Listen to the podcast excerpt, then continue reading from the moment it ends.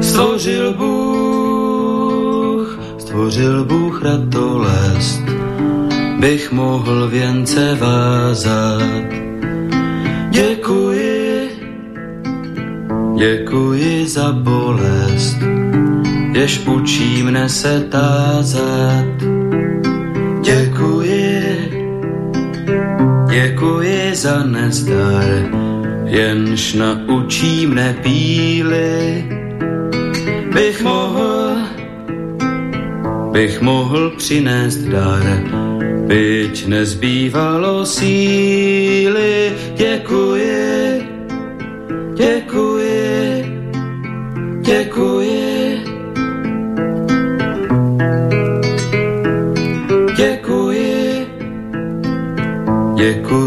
slabost, jež pokoře mne učí.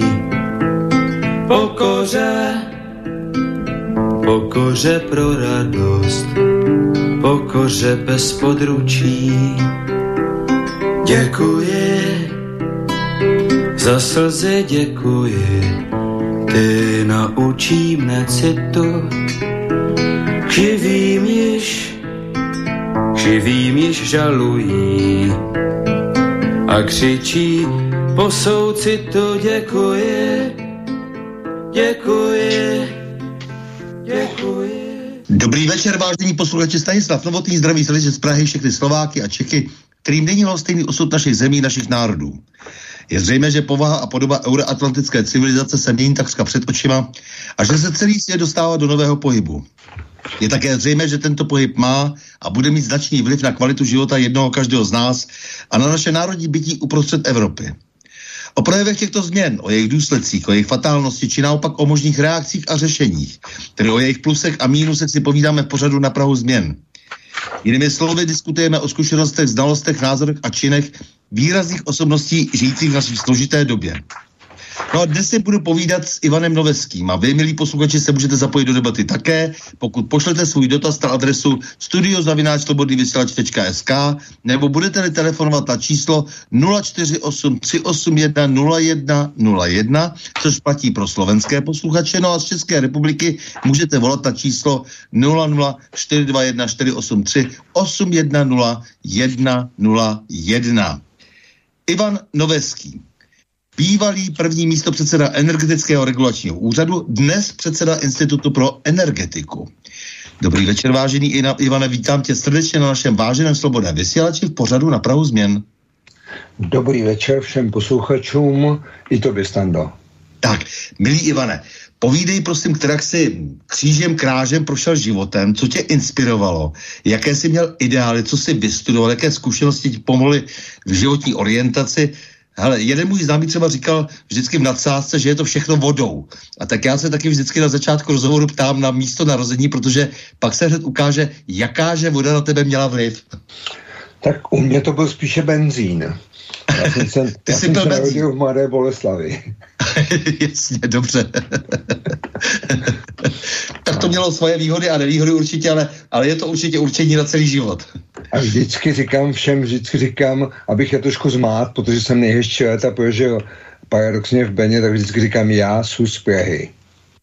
Jo, takhle. A takže opravdu teda ta, ta vláda Boleslav. A to já jsem opravdu nevěděl. Já jsem si říkal, že tam je to Brno a tohle to všechno, eh, co, ča, co často zmiňuješ a ty jsi skutečně mladá Boleslava. No jo, dobře. no tak e, a jak to teda všechno bylo? Co na tebe vlastně mělo vliv? Skončil jsi u energetiky, to znamená tady krev naší civilizace, že jo? A jak to celý, jako vrhl ses na stavebnictví nejprve, jako měl jsi nějaký, jako nějaký takový budavatelský v sobě nějaký jako už jako vrozený nebo jak to bylo? No, já se obávám, pardon, já se obávám, že asi ne, ale musím říct jednu věc. Já jsem ani tu stavařinu původně dělat nechtěl, na to pak plynárenství. Eh, mojím celoživotním snem bylo dělat právníka, jo, protože mě to právo bavilo od, jako od malička. Cítil se, když jsem někde cítil křivdu, tak jsem zasahoval. Mnohdy jsem byl byt, mnohdy jsem eh, teda i nějakou tu ránu jsem tam jako dal taky.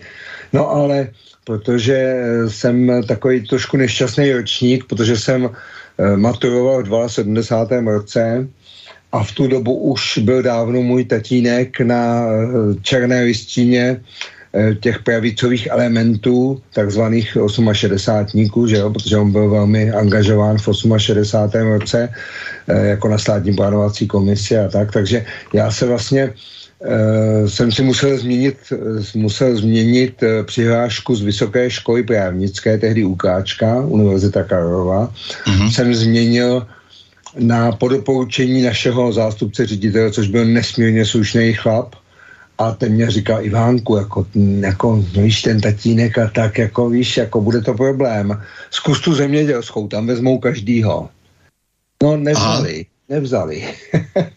Zkoušky jsem složil tehdy excelentně, to mě jako napsali, že, ale že mají mnohem více uchazečů, kteří jako splňují lépe předpoklady. No a nakonec to dopadlo tak, že mě maminka, protože maminka byla strašně hodná žena, nes, opravdu nesmírně obětavá, každému taky, komu mohla, tak pomáhala. A přišla, byla taková smutná, přišel k ní jedna její známá, aniž by ten maminka tušila, že ta známá pracuje na um, studijním oddělení ČVUT. Tak k ní přišla maminka i říká, no, jako, že toho jejího kluka, jako tím myslela mě, tehdy jsem fakt byl kluk, že jo, v tom 70. Takže toho jejího kluka prostě nevzali na školu a co teda jako to, že on chtěl ty práva, že se nakonec hlásil na zemědělskou, tam, že ho teda taky nevzali, tak mě nakonec přijali na stavební fakultu, ale to už bylo na schváleném seznamu a musím říct, že ta paní velmi, velmi riskovala. No a tak jsem udělal stavárnu, Eh, stal jsem se stavebním inženýrem, což se mi teda posléze výrazně hodilo, když jsem stavěl potom podzemní zásobníky a další stavby v Beně. No a uh, ono ve finále vlastně v podstatě člověk míní, pámbu mění, takže já jsem z té uh, stavební fakulty jsem samozřejmě hledal uplatnění ve stavebnictví. Ale mm-hmm. protože v tu dobu si mě vzala moje žena Maruška, tak to moje první manželka, já říkám vzala, protože ona, ona se rozhodla, já jsem u toho byl ten vedlejší, ale samozřejmě vždycky na to musí být dva, že jo. jo. Takže moje žena Maruška si mě vzala, protože Maruška byla Benjanda, která se odmítala z Bena hnout, tak jsem musel za ní do Bena, o to, tam je to Benostando, když se zvýší Jo, takže jsi to takhle musel přesměrovat, jasně, rozumím. Tam jsem, tam jsem se hlásil, zkoušel jsem to k českým ČSD, tedy český dráhy, jo, já nevím, prostě toho je všechno. Všude říkali, máme obsazeno, že jo, podívali se do mýho kádrového profilu a zjistili, že prostě jsem dost nepoužitelný. No a nakonec jsem zavítal do plínárny, víceméně náhodou a tam mě jeden člověk poslal za inženýrem Janem Svobodou, což byl tehdy investiční náměstek v plinárnách v Beně a byl to nesmírně slušný chlap, chlap, který se vypracoval od uh, obyčejného vlastně mistra, udělal si střední školu, pak si udělal vysokou školu, pak ho dotračili na toho náměstka a teprve potom musel vstoupit do partaj, jo? takže on to nehnal přes partaj, on to vysloveně hnal po té odborné lině a byl to nesmírně erudovaný, nesmírně schopný organizačně člověk. Do dneška čerpám z toho, co mě naučil ten chlap. Jo? Mm-hmm. No a u něj jsem začal tedy v tom plynárenství a začal jsem jako technický dozor na uh, stavbách plynovodů. Posléze jsem stavěl podzemní zásobník Tvrdonice, dnes, dneska Tvrdonice, tehdy to bylo Hrušky 1, 2, 3 a posléze vlastně do dneška největší podzemní zásobník v České republice a to je podzemní zásobník Dolní Dunajovice. No, takže mezi tím jsem si udělal VŠHT, postgraduál, protože to jsem potřeboval k tomu. No a v podstatě... Vysoká škola chemicko-technologická. Pro a jo, já se omlouvám, ano, VŠHT. Ne, no, no, jasně, jasně. a Eh, no a pak eh, se přiznám, že jsem různě dělal různé, různé práce, různé v českém plynárenském podniku jsem vlastně byl v tom Beně, pak jsem šel na generální ředitelství, nebo respektive po roce 89 už se mi trošku otevřeli, otevřeli kádrově dveře, už jsem nebyl, už jsem nebyl tak to, toxický, jo. takže si mě generální ředitel, který mě znal, protože si investic, protože to byl taky investičák, Mirek Grigec, si mě tam tehdy vzal jako ředitele kanceláře na český plynárenský podnik to tehdy nebyla malá firma. My jsme pod sebou měli vlastně celé plynárenství v České republice, včetně plníren pro pambutanu, jo, včetně samozřejmě zásobníků, včetně transitního plynovodu, no prostě úplně celé úplně celé peníze. Měli jsme asi 17 tisíc lidí, což nebyla hmm. malá firma, jo. No, ale se počkej, ještě, ještě no. se vrátíme k tomu plinárenství, vůbec jako to, co si všechno vlastně dělal jako prakticky, tak vlastně 68. se tě dotkl skrze tvého otce, protože to by bylo 15, takže si nemohl s tím nic dělat, jako bylo to no. prostě pasivní určení. No, zase si... vede mě kůka na hradě, to se přiznám, to jsem na ně nevřel, protože když si vezmu, co všechno my jsme jim dělali, tak se divím, že nás neposílají všechny, teda se přiznám, jo, protože jako ty... No takhle dokonce no, to máš. No, no, jako... no ne, mě, mě, potom zajímá, jak si třeba přivítal 89. protože to tady v tom pořadu vždycky trošku províráme, že vlastně očekávání veliká a potom tedy jako jo, se držíme za hlavou, že jo, jak to dopadlo. No. Stando, já jsem nikdy nebyl v žádný partaji, vlastně ani před rokem 80 to jsem vlastně ani nemohl, že jo, protože já jsem byl v podstatě i u PT páku, když už to nebyl oficiálně PT páci, jenom jsem byl jako stavební prapory, jo, ale taky bez jediný zbraně, prostě jsme jenom stavěli, jo. A měli jsme ty knížky jako klasický PT páci, myslím vkladní knížky, takže na to nám ukládají, do dneška ji nemůžu najít, mám na tom ještě do dneška asi 1500 někde, jo. A to, no. jsou, to byly tehdy nějaký peníze. No, tehdy to bylo obrovský prachy, no, já jsem pak někam s za bordel, jak jsem se různě stěhoval a tak.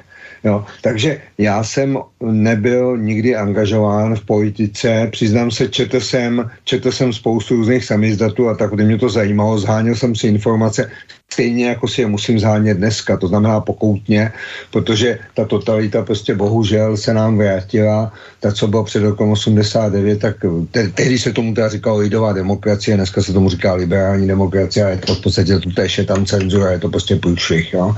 No a v tom 89. jsem samozřejmě zvonil klíčema. Můj táta právě, jak jsem říkal, ten vlastně starý kontrarevolucionář 68. mě říkal Ivánku je to jenom převlíkání kabátu, jenom se tam střídají garnitury, vykašli se na to. Já jsem říkal, ne, tati, teď už je to opravdu, teď už je to opravdu. No, bohužel, moc krát jsem se mu za to omluvil, už je dávno mety, už je 10 let, 15 vlastně, dneska 15 let metev, přesto, takže jsem, jsem už moc krát omluvil v duchu a říkám, jestli nahoře se na to kouká, takže si, že chudák musí říkat, já jsem ti to říkal. No. No, takže v, 89.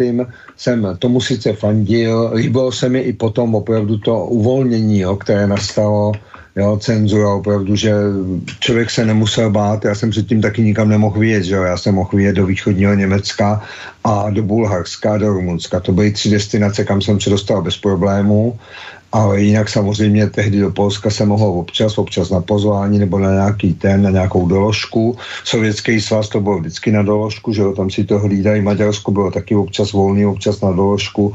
Takže se přiznám, že potom, když jsem v 91. vyletěl do Londýna, kam mě tehdy poslal právě můj generální ředitel, jo, jako když jsem mu začal dělat ředitel kanceláře, tak mě tam právě poslal na zkušenou tak tam jsem viděl, jak se dá regulovat plynárenství. Mm-hmm. Jo, tam byl regulační úřad of gas a ten regulační úřad of gas, to vlastně bylo tak, jak já jsem si představoval, když jsem potom v roce 2001 zřizoval energetický regulační úřad, že to přesně takhle bude vypadat. Jo? Ono to bohužel dopadlo úplně jinak. No. Jo, ale tak ale... dobře, ale viděl jsi už, jako, uh, už tehdy v tom 91. roce, že vlastně to, co se tady vlastně vykládá o té ruce trhu, jako, která dokáže úplně všechno na světě, uh, takže je nesmysl, že, protože ten samotný vzor kapitalistický se tak vůbec nechová. No, protože tam byla vlastně celou Velkou Británii tehdy měl vlastně měla firma British Gas. To byl vlastně opravdu obrovský moloch, samozřejmě stejnýho, stejný systém jako náš český plynárenský podnik, ale daleko větší, že jo, s daleko většíma objemama, prostě to. A musím říct, že tam mě právě zaujalo, třeba tam probíhala opravdu regulace. Říkáš ruka trhu a svobodná a tak dále. Ne. Tam byla tvrdá regulace ceny. Tam, když Oni na to měli speciální vzorec, někde ho mám, ale nemá cenu ho tady citovat a tak jenom řeknu princip.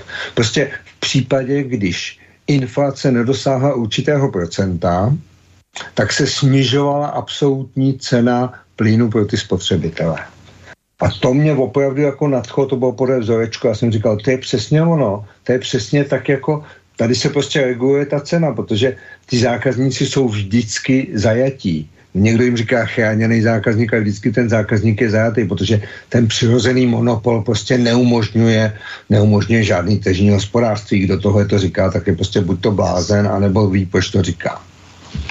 Jasně, nebo jak se to po něm chce. Eh, dobře, takže ty si, eh, vrátíme se zpátky teda mhm. opravdu k té, té profesi, protože no. si jako říkal, že už si byl potom té nové zkušenosti, takže ty si dělal vlastně co všechno od roku 78 no. český plynárenský podnik a do toho no. si říkáš, že jsi ještě zajel na zkušenou to mě do generální ředitel, no, to, jsem, to mě vyslal pan generální ředitel, tehdy mě tam poslal, byl jsem tam tehdy s Milanem Fafejtou, což byl tehdy ředitel pražský plynárenský čerstvě založený, protože to se taky zakládala, protože vlastně tehdy se zakládaly vlastně regionální podniky, tam, kde chyběly, jo? protože třeba Jižní Čechy byly tehdy schovány v západu České plynárenské a vlastně Praha byla dohromady se středníma Čechama, takže se oddělili střední Čechy Praha a já jsem potom, právě protože mě přestala bavit ta úředničina čistá, jenom jako dělat šéfa kanceláře je hrozně hezká věc, ale tak za dva roky, rozumíte, už znáte všechny ty lidi a všechno, ono už potom vás to třeba tak nebaví, když jsem viděl, jak se chystá privatizace, jak jsem říkal, no já nevím, jestli u toho zrovna chci být, tak jsem Aha. šel tehdy s Jirkou Vojtěchem a založili jsme jeho českou plynárenskou, Jo, to ještě jsme zakládali jakoby pro stát. Jo, jakoby odštěpný závod toho ČPP v Budějících a já jsem vlastně tam dělal provozního investičního náměstka, protože jsem měl vlastně největší zkušenosti s tím provozem a s Jirkou Vojtěchem, nevím, jestli ještě žije, doufám, že to byl taky strašně fajnový chlap. Já jsem, buď to jsem si ty šéfy sám vybral, anebo jsem prostě měl obrovskou kliku a já jsem vždycky měl takovou strašnou kliku na šéfy, já jsem snad nikdy neměl úplně blbýho šéfa. No, což je, což je ale boží. Jo? Někdy jsem teda šéfoval já, tak to, jsem, to potom tam byl blbej šéf, jo? když já jsem šéfoval, to už je zase něco jiného. Jo? E, ale tam... Do, dobře, no, takže, takže ty si vlastně v podstatě 15 let, jako až do roku 93, se zabýval jenom plynem, e, což si potom no. zúročil později, nebo respektive díky těm, těm zkušenostem a znalostem bys měl promlouvat do té celé situace, která jak si nastala teď, ale co si dělal? Já jsem se i potom zabýval stando, já jsem vlastně no, potom no. v tom roce, já totiž potom, když jsem nechtěl, nechtěl jsem zůstat v Budějicích, že jo.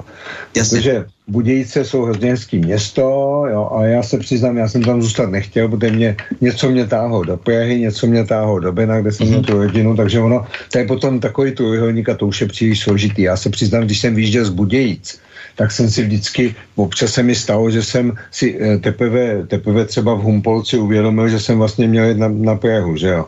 jo nebo, nebo jsem dojel do tábora, tam to ještě šlo a musel jsem to otočit na, na Brno. To je fakt jako eh, automaticky, jak pivovarský kunček vyjížděl, jo, takže to, to se přiznám, to se mi občas stávalo. Takže jsem si objevil díl na trhu se svýma známýma, vlastně a tam jsem na tom trošku zbohatnul, protože jsme zjistili, že vlastně, e, že v síti nejsou obchodní měřidla, že ty plynoměry, které jsou v síti, že vlastně jsou třeba, já nevím, 20 let neocejchovány, jo? Mm-hmm. A mhm. tím pádem to vlastně není obchodní měřidlo, protože pokud to nemá ten cejch a pokud to opravdu nesplňuje požadavky obchodního měřidla, tak vlastně by se podle toho nemělo fakturovat, jo? Což si tehdy začalo spousta lidí uvědomovat a teď nikdo nevěděl, co s tím. No, tak já jsem tehdy založil firmu Gasmeter, a vyřešili jsme to asi za dva nebo za tři roky a udělali jsme vlastně, udělali jsme to ve velkým, pak to ode mě trošku obšohla Perská pejárenská ty další a začali to dělat taky, ale tehdy to bylo zajímavé, protože tehdy i ty moji společníci, kteří do toho dali peníze, já jsem do toho dal práci a čas jako obvykle, to, to mě baví, takže všichni jsme na tom bohatě vydělali. No. A jim, že pak jsem spichnul v 95. jsem trošku spichnul a protože jsem viděl, že fakt v těch distribučkách, ze kterých jsem zešel, že vlastně to fakt dělají blbě a že pořád tam mají Oni tam pořád měli vlastně takový otravný spotřebitele, žádný zákazníky, žádný klienty, o kterých by se stali, prostě otravný spotřebitele, tak jsem říkal, tak, do, tak to ne, já založím něco, co bude průřezový, co prostě nabídne těm spotřebitelům, starostům, které tehdy se začínala ve velkým plynofikace, jo, a bylo na to spousta peněz, tak jsem říkal, za, založím privátní českou plynárenskou, to, což byla devátá distribuční plynárenská společnost a normálně jsme začali plynofikovat. První obec, kterou jsme splinofikovali, to byly Hrusice, Ladovy Hrusice a pak jsme měli další po celé republice vlastně odkupovali jsme současně e, plynárenská zařízení, což tehdy starostům dělalo strašně dobře, protože plynárny je mačkali a tvrdili, že jim to musí bezúplatně předávat, což pro toho starostu mnohdy bylo smetící, protože on si na to vzal úvěr, něco měl ze svých prostředků, něco měl z dotace. Jo, když to my jsme mu řekli, podívejte se, tady to má takovou nějakou to, tak my vám dáme 40%. Jo? A to třeba byla zrovna ta částka, kterou on měl na úvěr a i, i mu to třeba pokrylo to, co do toho dal ze svýho. Takže on byl spokojený, jak, žel, jak želvička, jo? protože on měl, on měl najednou vlastně ty peníze svoje zpátky a měl tam provozovatele. Jo? No a samozřejmě to nemohli někteří, kteří se chystali, že zprivatizují že zprivatizujou celý pinárenství a blok, tak to nemohli úplně rozdýchat. Jo? Nebudu tady jmenovat některé, kteří jsou do dneška v nejvýznamnějších funkcích nějakých třeba různých nějakých komor a podobně. Jo? No, no, a pak jsem... Takže eh, ty, ty no. by si mohl potom jako hezky pěkně vyčíslit taky, co ta plynofikace stála, to ty umíš, jako, že jo, pokud já vím, protože e, v souvislosti s tím, co se děje dnes, tak je to dobré si připomenout, že ta obr, to obrovské úsilí, ta plynofikace všeho, jako vlastně všech možných obcí jako do značné velikosti, najednou jakoby, jakoby to celé nebylo. Ono to, no, ono to, takhle, ono tak, tak se vrátíme se zpátky v tom případě, Stando, jestli, jestli mm. mohu, jo. Dobře, dobře. Ono, ono vlastně ta plynofikace jako taková, těch velkých měst a tak, začala vlastně v těch eh, letech 70-73. To se v 73. se zprovoznil tranzit a díky tomu tranzitu vlastně tady najednou začal být ruský zemní plyn. Jo? Mhm. A ten ruský zemní plyn začal pomalinku vytěsňovat svítí plyn. Jo? Protože od eh, toho roku, já nevím, 1848 tuším, nebo 1850, tady vlastně se rozjížděly pomalinku různé městské plynárny, kde se ten plyn vyráběl. A to byl svítí plyn, tím se svítilo, proto se tomu říká svítí plyn. No a vlastně takové, každé takové mm, jako bohatí, bohatší město mělo svoji plynárnu. Jo, to byly takový, Jasně, někteří ano. si ještě pamatují ty plynojemy, které byly, dokonce tady ještě máme nahoře na tom, nahoře, jak je, jak je plýma, teď přineš, jak se tam jmenuje, ten, ten na tom kopci ještě jsou kulatý plynojemy. Ty byly takový atypický, protože většinou ty plynojemy byly, byly válcovitého tvaru jo, a vlastně ten válec v podstatě tam fungoval, že pomáhal udržovat tlak. Takže kdo si nepamatuje, plynujeme, tak si vzpomeneme no. na třeba malý šikanédra a vidí, jak tam svítí ty uh, plynové lampy v Praze. Ano. No a ty plynové lampy... Ještě, ještě, co je rozsvětlují, jasně. No, to bylo, to bylo hezké. No pak začali dělat automatické osvěcování, že se to dá dělat vlastně automaticky na dálku, jo. Změnou, že do toho po, pošlo nějaký impuls a tak, ale to není asi důležité. No, takže, takže musím říct, že tehdy vlastně se začala plynofikace. Jenomže ta plynofikace postupovala relativně pomalu, protože eh, to v takzvané totalitě, že před tím rokem 89, kdy teda ještě všechno fungovalo, dělali se investice, tak zaprvé jsme stavěli zásobníky, dělali jsme tu plynofikaci opravdu intenzivně, a co ale bylo strašně důležité, vlastně e, pořád to šlo jako takovým, takovým řekl bych, plánovitým tempem pomalinku, pomalinku a některé, některé obce prostě by na to došáhly, já nevím, v roce 2030, jo, třeba. Takže když jsme v tom 90. roce nebo 93. roce, když se začalo opravdu do toho investovat, když se tady otevřely možnosti, tak se, tak se opravdu začalo masivně investovat do, do plynofikace. A musím říct, že tehdy právě ta privátní česká výrazně pomohla té plynofikaci, protože nejmenovaný starosta, doufám, že ještě žije pan Gajdors, to byl, to byl z, z Vysočiny starosta, tak ten, ten nebo místo starosta, tak ten tehdy si ode mě vzal vizitky, celý balík vizitek. Já jsem říkal, pane místo starosta, na co potřebujete? On říkal, to byste nevěřil, to je tak perfektní věc. Vždycky, když někam přijedou ono, to, ono tam, to, tam spadají více pod, víceméně pod ty východy český plynárenský, ale ono spadají část českých a tak on měl velmi široký kontakty. Tak říká, vždycky, když přijedou někam plynárny a říkají, že ten plyn tam nejde udělat, že prostě se to nehodí, že to prostě ekonomicky nevychází a že teď nejsou v plánu a prostě tisíc výmluv, tak ten starosta, ten můj kamarád, hm, jo, který ode mě, to, to říkal on, jo, který ode mě dostal tu vizitku, tak vytáhne tu vaši vizitku a říká, a byl tady pan Noveský jako generální ředitel té privátní český plynárenské a oni by měli zájem, že nám to tady udělají. A v ten moment to začalo fungovat. V ten moment najednou zmizelo to, že to není v plánu, to, že o, a, a, a, teda, a teda.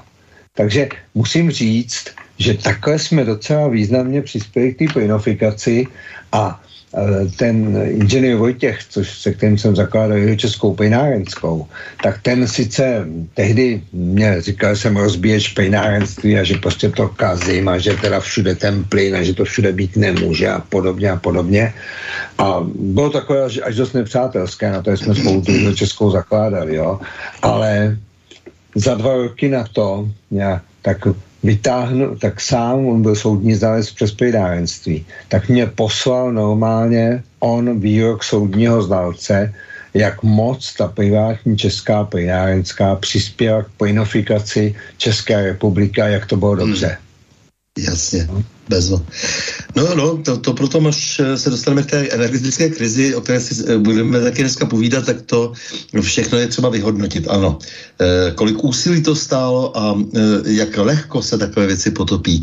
E, prosím tě, ty jsi dělal potom co všechno, takže jsi plinofikoval a potom přišel na řadu energetický regulační úřad, je to tak? No, já jsem, já jsem tehdy, když jsem, když jsem prodal tu privátní českou plynárenskou, protože do toho vstoupili Němci a měli úplně jiný představy, protože si mysleli, věřili, věřili prostě takové, já to řeknu úplně natvrdo, prostě věřili našim politikům, protože politici jim říkají, zbavte se Noveského, my vám umožníme tady to, to, to, to, to. Jo? Protože a oni, oni byli bohužel na to i důvěří, protože v tom Německu to tehdy tak fungovalo, že prostě když ten politik něco slíbil, tak to udělal. Jo? Oni netušili, že tady u nás to funguje úplně jinak. Jo?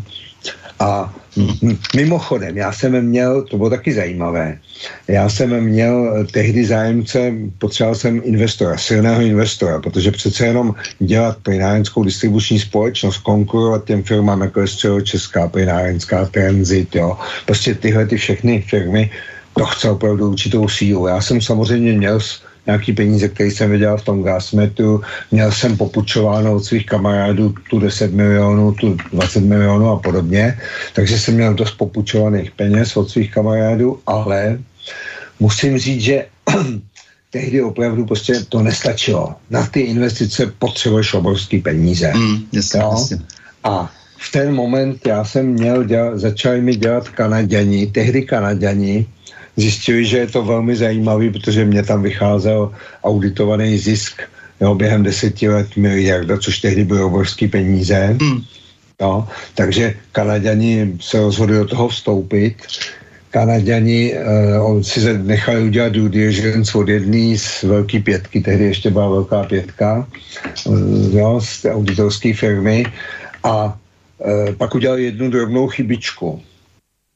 Já jsem tehdy měl státní autorizaci, která dneska vlastně neexistuje. Dneska místo toho je licence.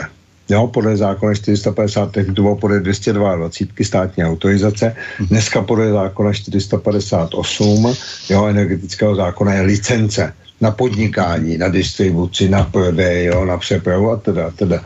No a já jsem tehdy samozřejmě měl tu státní autorizaci a ta státní autorizace těm Kanaděnům jsem dal notářsky ověřenou kopii, zrovna tak ty auditorské firmě, všichni měli notářsky ověřené kopie, takže všichni byli v pohodě. A ty Kanaděni udělali tu chybu, že tehdy šli za nejmenovaným panem ministrem na ministerstvo a jako se představit. A musím říct, že mi to neřekli, já jsem se to dozvěděl, až když mi volali cestou na letiště, že teda odjíždějí z České republiky, že už mě nikdy nechtějí vidět, ale že na mě nepodají žalobu, protože to bylo tak geniální podvod z mé strany, že opravdu jako na, na mě tu žalobu nepodají, ale že už nikdy jako se mnou nic nechtějí mít společného a s Českou republikou taky ne, že prostě jsme tady hodní podvodníci. Já jsem byl úplně v šoku, vůbec jsem netušil, jako co se děje, tak mu říkám, jako prosím vás, ale jako, co, v čem je problém? My jsme byli u pana ministra a pan ministr nám řekl, že vám nikdy žádnou autorizaci nevydal a nevydá. Jsem říkal, teď máte v ruce. No to je právě ten podvod, protože u Kana, jo, ty Kanaděni si nedokázali představit, že by jim dokázal minister lhát do očí. Můžeme ho jmenovat, toho ministra? No, dneska dělá předsedu jedné komory velké. Mm-hmm, dobře.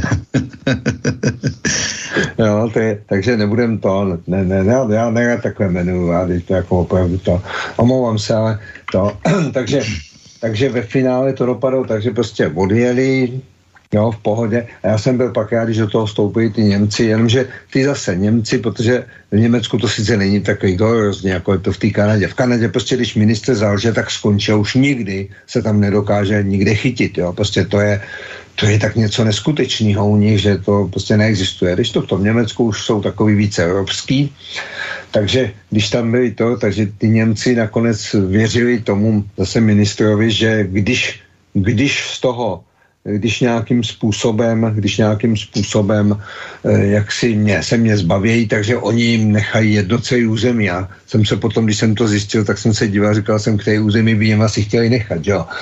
Jsou tady regionální distribučky. Ale to zase byla naivita těch Němců, že jim věřili. No, oni potom teda mezi náma, oni potom eh, pod, po tom incidentu za dva roky nebo za tři roky potom přišli zpátky, jestli bych to nevzal zpátky, že teda zjistili, že to byla chyba a že se moc omlouvají. Jo. Tak se přiznám, že to jsem byl trošku nervový a říkal jsem, ať si ty nabídky, a byly to velmi lukrativní nabídky, ať si dají někam. No. No, jako v každém případě by bylo dobré asi, asi postupně zrekapitulovat, eh, jakým způsobem se řídila ekonomika v této zemi, protože eh, když si jenom člověk vezme třeba současného šéfa hospodářské komory pana Vladimíra Dlouhého a spoustu dalších lidí, tak je mu z toho zlé. No, nemohu s tebou nesouhlasit. Jasně. E, no. Takže pojďme dál prostě jako. No. E, takže, takže když jsem to prodal, tak, no, jsem, no, tak no. jsem vlastně pomáhal tehdy, protože se dělal právě nový energetický zákon, tak 458. A já jsem, já jsem teda se k tomu angažoval, protože jsem tehdy spolupracoval e, s Mirkem Topolánkem. Jo. Oficiálně jsem dělal s Ivanem Havlíčkem v Senátu, to byl první místo předseda Senátu, protože tam byla tehdy Hanna Benešová, předsedkyně Senátu. Ivan Havlíčku byl první místo předseda Senátu, takže já jsem oficiálně byl jeho poradce. A Mirek Topolánku byl tehdy šéf, šéf klubu ODS v Senátu. Tehdy ještě byl bez dalíka, tehdy ještě to bylo úplně s ním v pohodě, takže jsem s ním normálně komunikoval, byl to bezvadný chlap, musím říct, ale on dělal teplo, on dělal elektriku, já jsem plynárník, že jo, původně, takže my jsme se krásně doplňovali. To, co jsem ho z toho plynu naučil, to jsem mu potom v tom roce 2009, když řešil tu krizi, moc hodilo. Jsem měl radost, jo, z toho. Takže pomáhal jsem dělat ten zákon, no a v, asi z toho logicky vyplynulo, že když 1. Eh, ledna 2001 se zakládal energetický regulační úřad z zákona, takže paní, první paní předsedkyně, paní Jana Novotná si mě tam vzala, abych jí ten úřad založil. Vlastně dala mě všechny plný moce, já jsem vlastně ten úřad zakládal jejím jménem. Ona byla předsedkyně a já jsem byl ředitel sekce úřadu a dělal jsem vlastně všechny ty kroky, jo, statistické úřad, prostě úplně takový ty všechny ty, řekl bych ty formálně, formální věci. No, protože jsem protože jsem eh, vyhrál konkurs na předsedu, když ona odstoupila, protože ona bohužel po měsíci odstoupila, což byla jediná věc, se kterou jsem fakt nepočítal. Já jsem si myslel, že to s ní vydržím pět let a po těch pěti letech, že bych se případně ucházel, že se spoustu věcí naučím, protože eh, ono se to pořád se člověk učí, ono se to nezdá, pořád se člověk učí. No, že on, ona bohužel po měsíci odstoupila. Tím, že po měsíci odstoupila, tak nastalo bezvádí, já jsem musel ten úřad stavět, ale vyzval mě tehdy, čemu se jmená, náměstek Kubelka, to byl tehdy náměstek u eh, pana ministra Gregera na MPO, tak náměstek Kubelka mě vyzval tehdy, abych... Eh, ministra průmyslu a obchodu. Ministra průmyslu a obchodu MPO, tak mě tehdy vyzval, abych se přihlásil do, abych se přihlásil do toho výběrového řízení, no. tam bylo asi 15 lidí, 16 lidí, já jsem měl tu smůlu, že jsem to vyhrál. Jenomže oni tam měli politicky vhodnějšího člověka, takže ve finále, a ten byl až třetí teda paradoxně, protože druhý byl nějaký člověk z Česu, který ho tam teda úplně nechtěli, mm-hmm. zase zase nějaký jiný, tam nechtěli nějaká jiná skupina, jo. Takže to dostal ten třetí. No a ten třetí samozřejmě se se mnou nechal mě to postavit a na podzim se se mnou rozloučil. To bylo jako celkem, já jsem tím tak trošku tiše počítal, jo, protože to jako každý to těžce nese, když je tam někdo, kdo teoreticky by měl být lepší, jo. No. Takže jsem skončil, no a, vyb- a následně hnedka, na, hnedka chvilku potom si mě vlastně vybral tehdejší minister eh, financí Jirka Usnok, si mě vybral, abych mu zřídil vlastně úřad pro zastupování státu v věcech majetkových. Mm-hmm. Což je vlastně obrovský do dneška, do dneška fungující úřad. A já jsem vlastně tehdy byl ten generální ředitel, možná ředitel, generální ředitel. Prostě ten pevný ředitel, který pod sebou měl těch 124 dalších ředitelů, to bylo šílený. Jasně, no, takže si pořád zakládal a zakládal, že jo? No. chtěl, chtěl jsem být tím právníkem konec konců už v dětství, že jo? Takže si potom se věnoval těm formálně právním věcem. No, je to právě kvůli tomu úřadu vlastně jsem si musel udělat potom ještě Komenského univerzitu v Blavě. Ano, ano, na to narážím. Práv, právnice, no, já jsem pochopil právnickou fakultu, kde teda jsem skončil jenom na bakaláře, pak už jsem opravdu neměl čas do té Blavy jezdit, když Blava je hrozně hezký město a mám ho rád, jo. Ale takže Komenského univerzita v Blavě, protože upřímně řečeno na tom úřadu po zastupování státu, tak všichni, kteří tam byli, ty, tak tam byli, všichni byli judy, jo, CSC, ale docent a podobně, a na blbýho inženýra jakoukoliv vyslovně skrz pesty, jo. Takže no, jasný, to já, jsem, já jsem prostě říkal, tak když, jako, když vy, tak já taky, tak jsem říkal, chtěl jsem na ty práva i tehdy, tak jsem šel až, až takové něco později, no. Jasně, takže no. ten úřad pro zastupování státu ve věcech majetkových, eh, který samozřejmě se věnuje mnoha věcem e, takovým i onakým, že ono to do dneška není vlastně prostě moc jasné vlastně, e, co ne, je to pozitivum a co je to negativum. No. Stando, ono to bylo původně úplně jasné, jo, protože původně, když jsem do toho vstupoval, do toho výběrového řízení, tak to, to vlastně 20 let, ne, 20 let, no. No, no bohužel, no. No, no, přes 20 už dneska. to bylo pevný, pevný. Jo. ne pevního pevní, kecám, pevního osmí, takže to ještě není 20 let, vidíš to. Takže, Dva až tři tady mám napsáno, no, 2002 no, no, no, 2002, 2002 ale pevního osmí. To bylo, jo, takže ne pevního pevní, to byl ten energetiák, ale pevního osmí. No a vlastně tam nastalo, tam nastalo to, že tento úřad vlastně původně byl určen pouze pro zastupování státu ve věcech netrestních. Jo, hmm, čili jasně, jasně. Jako, jsou, jako jsou prokurátoři dneska teda státní zástupci, kteří žalují za stát, ehm, v případě trestních věcí, tak my jsme vlastně eh, žalovali za stát, anebo hájili jsme zájmy státu z hlediska eh, majetku státu, jo? čili ve věcech netrestních. No, no trošku jste měli takový eh, kousek kdysi toho dávného všeobecného prokurátorského dozoru.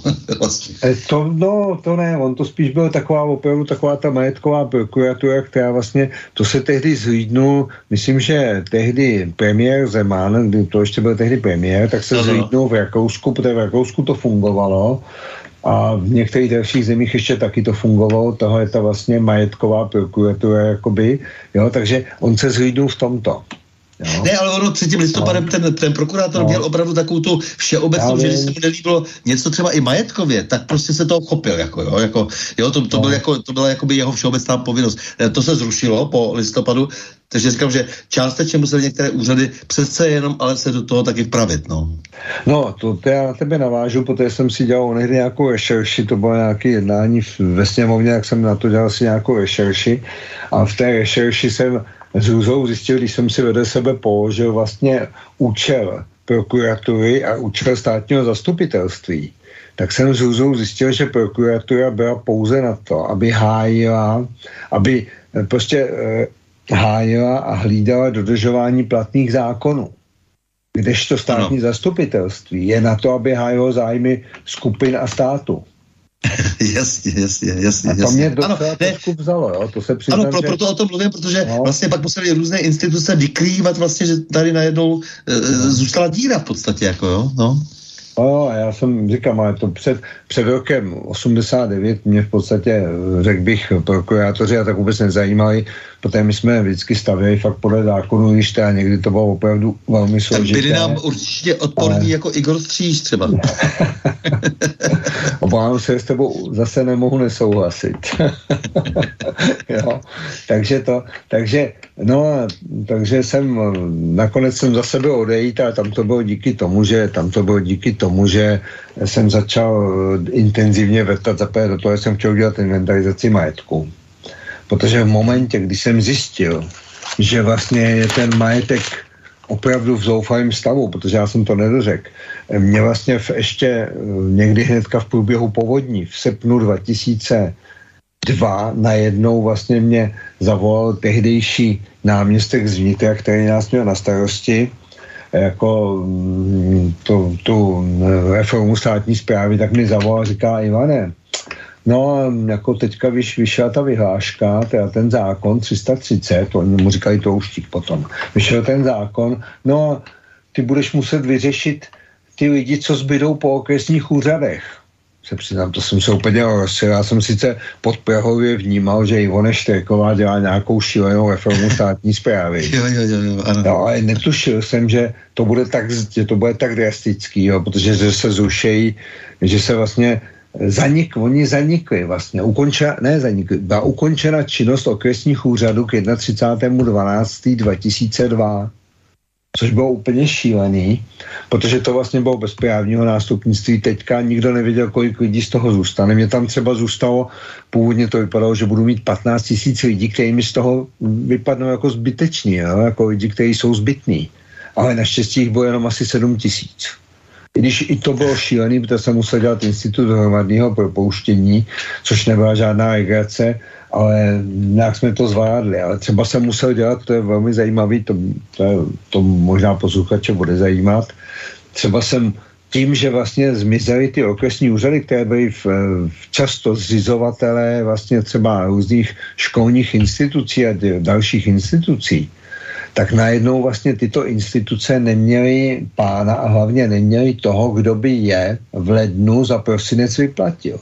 Ty zaměstnance. Hmm, hmm. Takže já jsem třeba vyplácel 60 tisíc lidí ze školství nebo z nějakých zdravotních sociálních ústavů, kteří z chudáci zůstali bezprizorní a než vlastně ty krajské úřady nebo ty nějaký pověřený obce, jak já říkám, toho třetího stupně, jo, tak eh, střediskový obce, jsme tomu říkali dříve, tak než tyto obce prostě nějakým způsobem to uchopili, tak my jsme tohle to museli v průběhu jedna vyplácet a přiznám se, tehdy jsem měl strach, protože jsme vozili obrovské částky a já jsem tehdy šel do rizika, protože jsem říkal, když si na to nejmeme nějakou agenturu, tak se klidně může stát, že nás přepadnou, když to takhle, když to vozíme, řekl bych, tajně a jako v obyčejně, v obyčejných civilních autech, tak to většinou nikoho nenapadne. Jo. Takže no to byla pro tebe taková intenzivní doba, ale krátká no. relativně, protože rok, dva až tři, že jo, třeba. No. A pak si se pustil zase do památek. Ty, ty toho máš no. strašně moc za sebou. Velmi musel... pestrý, pestrý já život. Jsem, já, jsem tam, já jsem tam skončil, protože za říkám, mě teda napadlo udělat tu inventarizaci státního majetku a to, když jsem viděl nejmenovaného pana ministra, eh, on byl dokonce pak chvilku premiérem, když jsem ho viděl, jak, jak, jak je z toho chudák celý bledý a když jsem viděl jeho náměstky, jak jsou celý bledý na těch financích, tak jsem říkal, no, tak to jsem asi trošku šťouchnul do osího hnízda, jo. Protože mně se stalo, to, já to řeknu, mohu říct takovou story jedno, ona, ona je totiž signifikantní, jo, ta story. Já jsem prostě, tehdy se na mě obrátil pan premiér, mě sezval pan premiér, nějaký špidla to byl, nebo jak se to jmenovalo, a tento premiér mě tehdy sezval přes svoji šéfovou úřadu vlády, že diskriminujeme naše romské spoluobčany. A já jsem vůbec netušil, která by je, se přiznám, protože mě vůbec nenapadlo, jsem si, kde, co. No pak jsem detektivním pátráním jsem zjistil, že se jednalo o to, že romští spoluobčanem, to byli taky rafinovaný docela, já si myslím, že ty jako policejní prezident víš asi o čem hovořím, Takže eh, romští spoluobčané byli tak rafinovaní, že si najeli bio advokátní kancelář a bio advokátní kancelář jim šel pronajmout do nějakého objektu, nebudu ho jmenovat, aby to ještě by mohlo, já jsem vázaný určitou mlčenlivosti ještě i dneska možná, e, takže si prostě najeli nějaký kanceláře v prostřednictvím této bílé advokátní kanceláře v tom objektu. A nikdo netušil, že ten objekt spůlky patří České republice, čili státu. My jsme to netušili, protože v tom byl fakt takový bordel, s prominutím, omlouvám se za to neslušné slovo, jinak se to říct nedá. Takže nikdo netušil, že půlka toho objektu patří státu, protože s tím hospodařila ta organizace, která to tam řídila, ta se tvářila, že je to stoprocentně její, dělá smlouvy, všechno, žádný peníze neodváděla státu, prostě bylo to boží až do toho momentu, kdy se tam začali stěhovat ty romští spoluobčané a ty už samozřejmě se nestěhovali v zastoupení své bílé kanceláře advokátně, ale ty tam přišli i natura. A jak tam přišli, tak, na, tak je ochranka vyhodila. A hmm. oni samozřejmě hnedka pevní cestu do Stéjakovky na úřad vlády, jo, protože mezi tím si zjistili, že vlastně půlka toho je státní, což nikdo předtím nevěděl. Jo? Kromě těch, co s tím hospodaří, a ty samozřejmě to nepřiznávali, že jo? proč by to dělali, tolik peněz. Jo? Takže, takže pan premiér Špidla tehdy mě strašně seřval, že je diskriminujem a s tím něco rychle udělám. No, takže já jsem si prověřil, opravdu jsem zjistil, že půlka toho je státní, Hned jsme to samozřejmě narovnali, romští spoluobčané tam dostali, tam dostali ty kanceláře, které, na které měli podle zákona právo, protože smlouva byla řádně uzavřena se všema náležitostmi, nebylo co řešit, jo. A já jsem ale na to konto jsem říkal, no tak tohle nejde, to jako fakt nejde, tak jsem si, tak jsem, někde jsem vyše, vysašil, doslova do písmene vysašil takový, takový tustý blok a to jsem zjistil, že to jsou pozemky, o kterých se ví, že jsou státní jo, a, a objekty. Já jsem věděl, protože ty budovy okresních úřadů, různá rekreační sejska, různé pomocné budovy a tak, to jsem všechno věděl, že patří státu a s tím jsme museli nakládat, s tím jsme museli hospodařit. Ale netušil jsem, že existuje několik desítek tisíc, možná stovek v tu dobu, různých pozemků, objektíků, objektů, které jsou státní, akorát, že nikdo netuší ani, že jsou státní, jo, protože to prostě bylo v nějakém seznamu nebo v nějakých seznamech, něco bylo psáno na okresní úřady, něco bylo psáno ještě já nevím na koho všeho, prostě různé státní Jasně, úřady. A tam se to neužilo v těch intravilánech a tak to bylo 45. roku prostě v tom Jasně. nikdo neudělal pořádek ani když se znáhodňoval 48. paradoxně. A, no, po 89. Takže, prostě potom no, už jako na tebe se no, každý dělal opravdu, co chtěl. Jako to, naopak, prostě, jako ty lidi byli rádi a naopak to. Takže dopadlo to tak, že já jsem prostě to otevřel, tento, a teď jsem takhle do toho píšnu a viděl jsem, tam byly tři pozemky.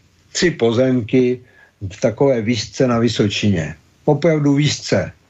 A já jsem tehdy, protože e, jsem byl taky obezřetný a dneska už ti to mohu snadno přiznat, i když já nevím, tu dobu ty jsi nebyl šéfem policie. Já jsem prostě přetáhnul jeden odbor policie, z kriminálky jsem přetáhnul jeden odbor a udělal jsem z něj odbor kontroly u sebe na UZSVM, protože jsem říkal, že tyhle ty policajti jední mě můžou zachránit, aby mě nezavřeli a aby se tam nekradlo a to. No.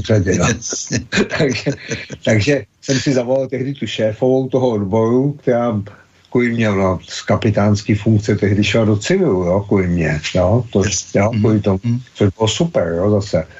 A tak jsem si ji zavolal, říkám mi, Danuško, prosím vás, potřeboval bych, abyste vzala svoje lidi, zajeďte, prosím, do té a té vesnice, máme tam tři pozemky, tady nech, okopíroval jsem přesně, nebo sekretářka okopírovala ty tři pozemky.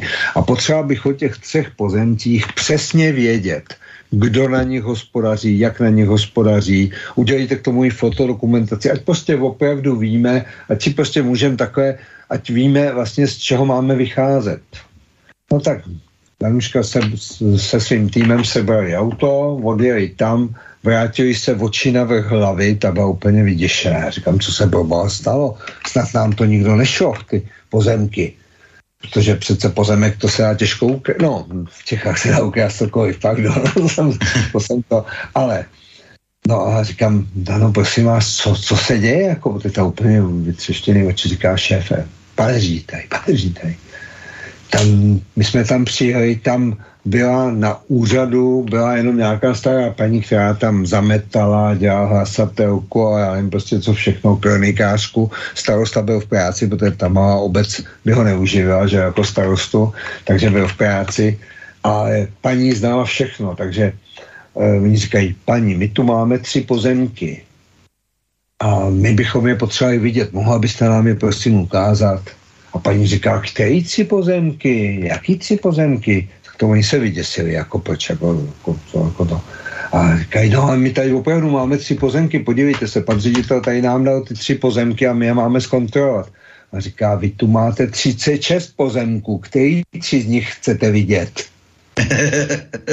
to byl takový šok pro ně, jo. A já se přiznám, na to konto jsem právě řekl, že uděláme inventarizaci státního majetku, protože tenhle ten, zase nechci použít to slovo nepořádek, teda řeknu, prostě není možný trpět a stát přichází o obrovský peníze. No a když jsem to vybavil tehdy na financích, tak jsem pochopil, že to asi nedopadne dobře.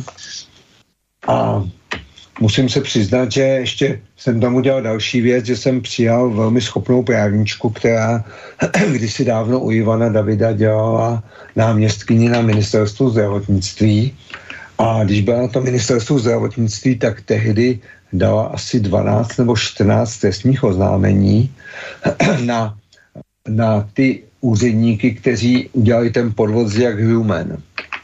Jasně. A, a kde, jak, jak skončila ta paní? Umřela, bohužel. Bridgita, hmm. Bridgita Poláčková, právnička, to byla taková hmm. ta správná, Stando, ty určitě, to by to určitě něco řekne, doufám, že i posluchačům, to byla taková a teď to prosím berte naopak jako slova obdivu. To byla taková lady, opravdu stará bratislavská lady, takový podle mě z urozený židovský rodiny, jo, bratislavský, mm-hmm. která prostě vždycky v kostýmku, vždycky perfektně udělaná, vždycky prsteny na rukách a nesmírně pracovitá, nesmírně jako schopná žena to byla, jo. Já jsem prostě věděl, že když mě něco předloží, že se na to můžu absolutně spolehnout. Samozřejmě jsem to kontroloval logicky, ale věděl jsem, že prostě je to, je to prostě sedí, že je to top. Jo?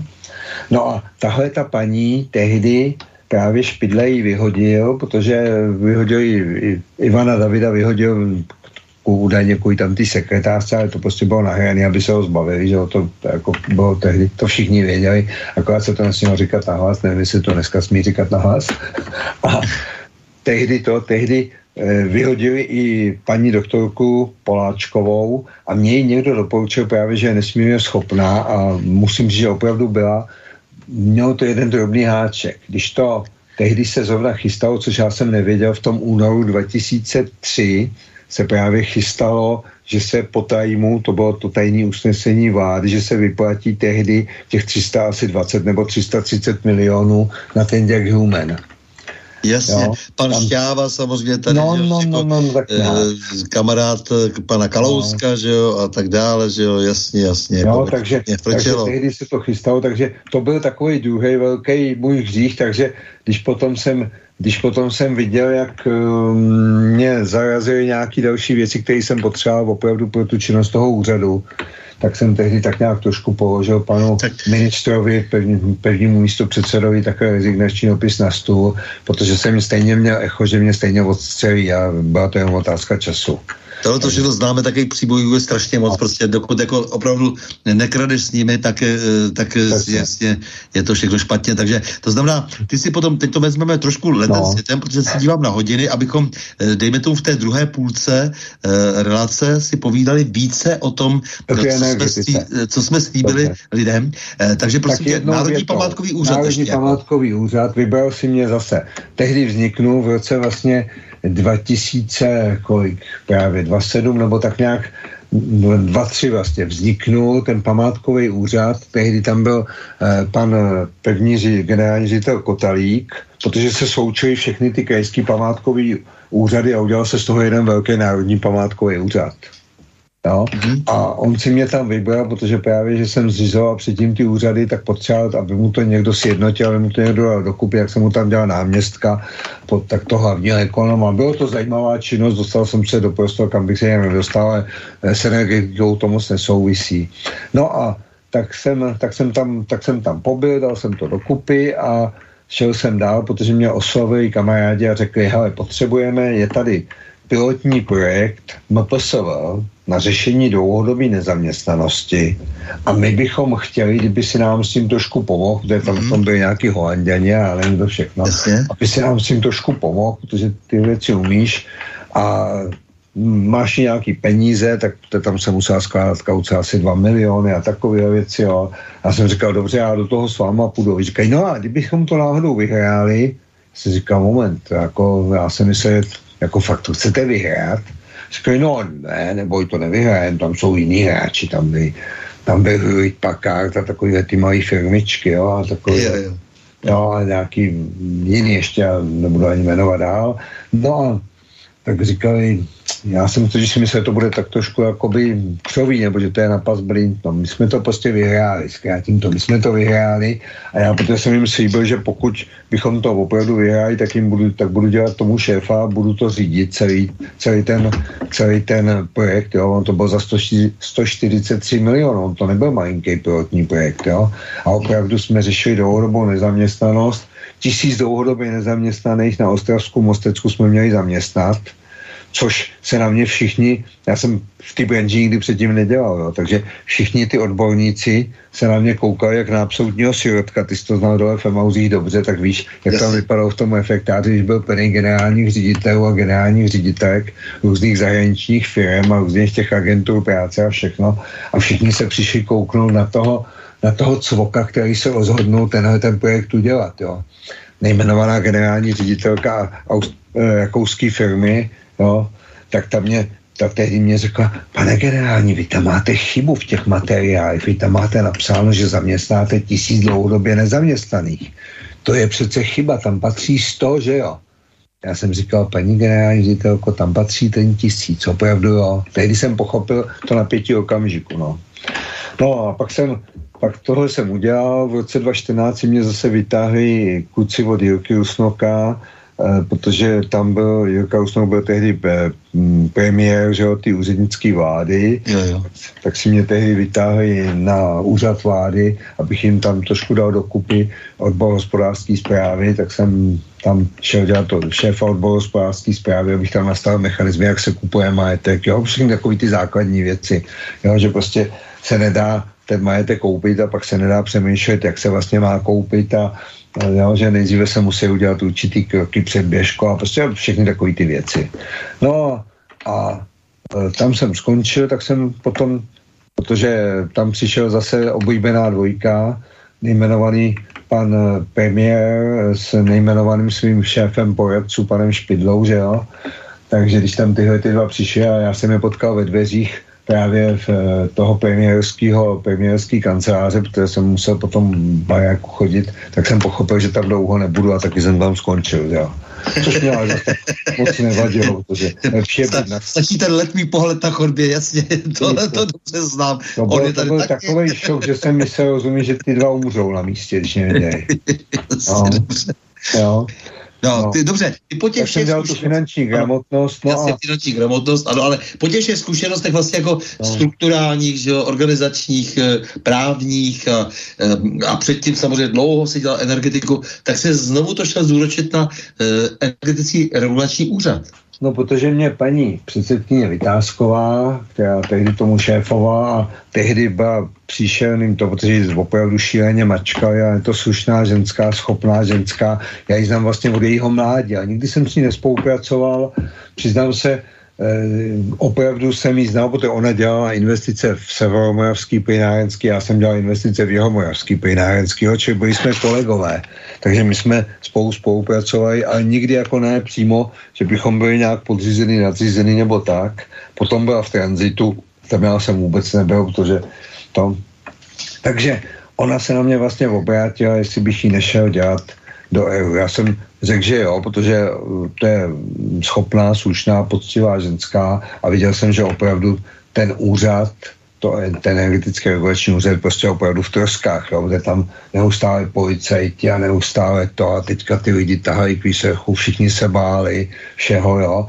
Ona měla teda zrovna Eh, kvůli solárním panelům, tedy kvůli solárním, kvůli baronům. Takzvaně baronům, jo. Ale paradoxně musím říct, že jsem do toho proniknul, samozřejmě musel jsem do toho proniknout, jo. Takže v momentě, kdy jsem do toho proniknul, tak jsem zjistil, že ty solární baroni nejsou souzený, že souzený jsou ty, kteří to dělají poctivě.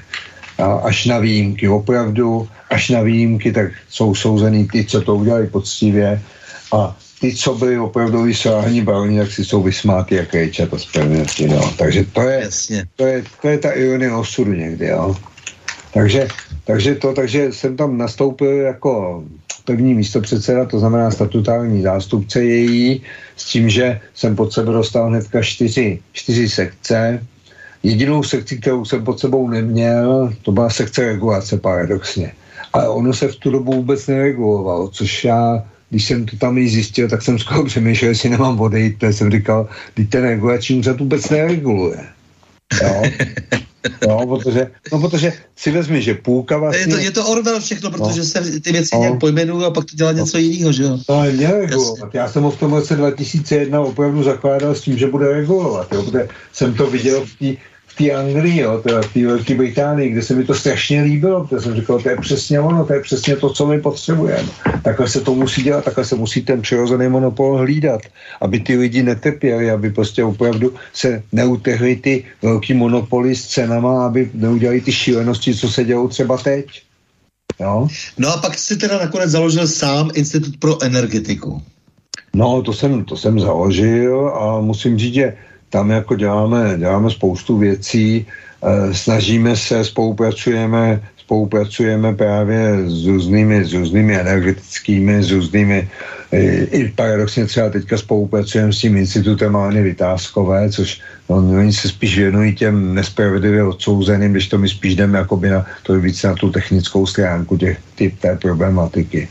No, takže to je tak v kostce, no, z těch hlavních No ne, tak ona, Alena Vytázková potom založila teda ten institut Aleny Vytázkové no. a vy jste tam dokonce ještě zase s dalšími vytvořili ještě extra skupinu e, elektřina není luxusní zboží. E, energie. En, energie, teda, pardon. Energie. energie není luxusní zboží. To jsme vytvořili vlastně 1.12. jsme to zakládali, protože já když jsem viděl, co se děje, my jsme Váďa Štěpán, Váďa, já se vyznám v plynárenství dost, mm-hmm. ale pořád, když vidím třeba Váďu Štěpána, což je člověk, který ho znám někdy se, já nevím, z roku 88 nebo tak nějak, jo, takže opravdu ho znám léta letoucí a on dělal vlastně všechny důležité smlouvy, jo, na dodávky ruského plynu, já nevím, do Itálie, do Německa, prostě opravdu spoustu těchto smluv, takže já umím třeba technické věci víc, protože jsem dělal ty zásobníky a plynovody a on umí zase ty obchodní věci, takže my se krásně doplňujeme a tehdy vláda už vlastně od roku 2019 upozorňuje na to,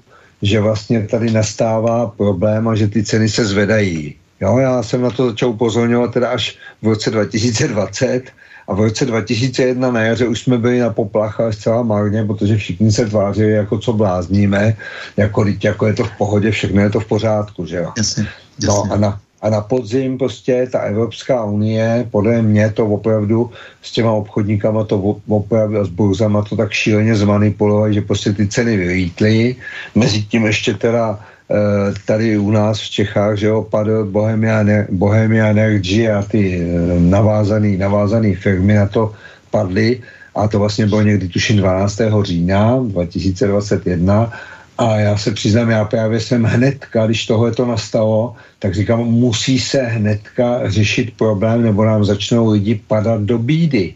Jo, protože eh, DPI, jo, dodavatel poslední instance, je sice hezká instance, ale jako to neřeší problém, protože jak ty ceny vylítly, tak to vůbec neřeší problém. Tady je potřeba řešit ten primární problém, to je to, že u šíleně ulítly ceny, ale řízeně.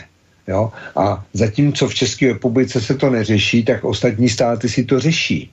U nás se to vůbec neřeší. A já jsem tehdy křičel, ty víš, jak se to jmenovalo, kudy krize, myslím, nebo tak nějak, jestli víš. Tak no tak to je takový, taky no, takový pokus, ale to, to, to, to jsem říkal, jasně, Česká jasně. republika nebo Nová republika, já nevím, jak se všichni jmenují, tak jsem všem takhle psal do parlamentek a podobně. Jasně, jasně, ano. jsem psal, že je potřeba využít energetického zákona že energetický regulační úřad nemůže koukat, jak prostě se to řítí všechno normálně do, do bahna, jak to všechno padá. Jasně. Energetický regulační úřad jsem říkal musí, a psal jsem to všude, musí rychle vydat vyhlášky, dvě vyhlášky. Vyhlášku na činnost dodavatele poslední instance v plynárenství a vyhlášku na dodavatele poslední instance v elektrice. A. Tak, e, myslím, že Ivane, ty máš opravdu všechny předpoklady tím, že si vlastně všechny takové ty technicko, hospodářsko, ale i částečně společenské věci zasáhl tím svým působením v minulosti a rozumím, že jak říkáš plynu, ale samozřejmě nedá se dneska uh, uvažovat nekomplexně, dneska musíme uvažovat velmi komplexně, potřebujeme i s napojením na společenské vědy a tak dále, rozumět tomu, kam se řítíme. A o tom bychom si měli povídat, protože já jsem tady slíbil posluchačům, že se budeme bavit o současné energetické krize a o té neochotě uh, to všechno řešit, uh, politiků tedy. A já jsem si říkal, že teď by bylo dobré asi si pustit předěl eh, naprosto eh, jaksi symptomaticky eh, Zdeněk Svěrák a Jaroslav Uhlíř, byť dneska jsem velmi rozpačítý nad tím, co Zdeněk Svěrák předvádí, ale napsali krásně elektrický valčík kdysi pro divadla, divadlo Járy Cimrmana a hru Liavec, takže poprosím Borise, aby nám pustil elektrický valčík. Myslím, že to je dobrý úvod do té vyslovně praktické části, které se budeme teď věnovat.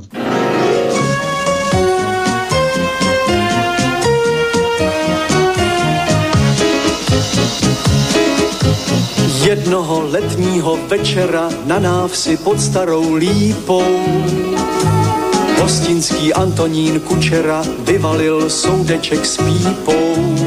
Nebylo to posvícení, nebyla to neděle. Naší obci mezi kopci plnili se korbele. Byl to ten slavný den, kdy k nám byl zaveden elektrický proud. Byl to ten slavný den, kdy k nám byl zaveden elektrický proud. Střídavý, střídavý, silný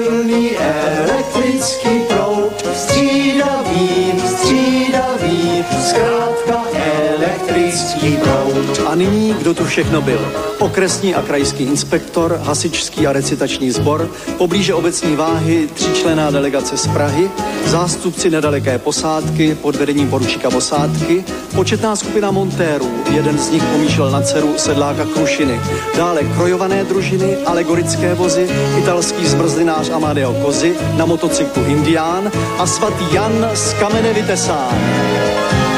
Byl to ten slavný den, kdy k nám byl zaveden elektrický proud. Byl to ten slavný den, kdy k nám byl zaveden elektrický proud. Střídavý, střídavý, silný elektrický proud. Střídavý,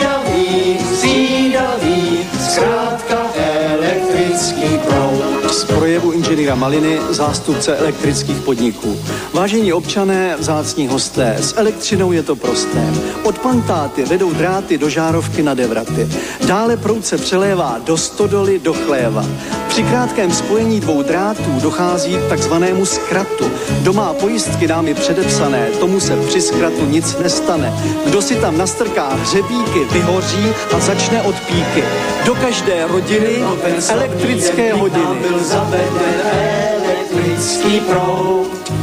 Byl to ten slavný den, kdy k nám byl zaveden elektrický proud. Střídavý, střídavý, silný elektrický proud. Střídavý, střídavý, zkrátka elektrický proud. Na stránkách obecní kroniky ozdobným písmem je psáno, tento den pro zdejší rolníky znamená po noci ráno. Budeme žít jako v Praze, všude samé vedení. Jedna fáze, druhá fáze, třetí pěkně vedlení. Byl to ten slavný den, kdy k nám byl zaveden elektrický proud. Byl to slavný den, kdy k nám byl zaveden elektrický proud. Střídavý, střídavý, silný elektrický proud. Střídavý, střídavý.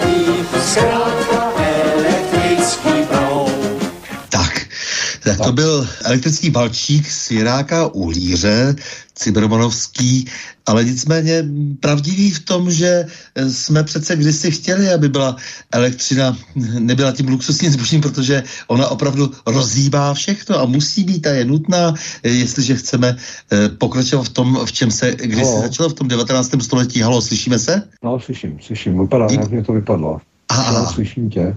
Jo, výborně, výborně. Tak já konstatuji, že vlastně ten elektrický valčík předznamenal eh, to, eh, o čem se budeme teď bavit, protože když se uvažovalo o tom, že opravdu nemůže být elektřina no, tím luxusním zbožím. Ale jenom ještě, jako teda, ještě tě jednou uvedu, Ivane, bývalý první místo předseda energetického regulačního úřadu eh, si se mnou povídá na Prahu změn, tak dnes předseda Institutu pro energetiku. Pojďme do toho. No, abych navázal na to, ta písnička ji máme já, tu, tuhle tu písničku, střídavý.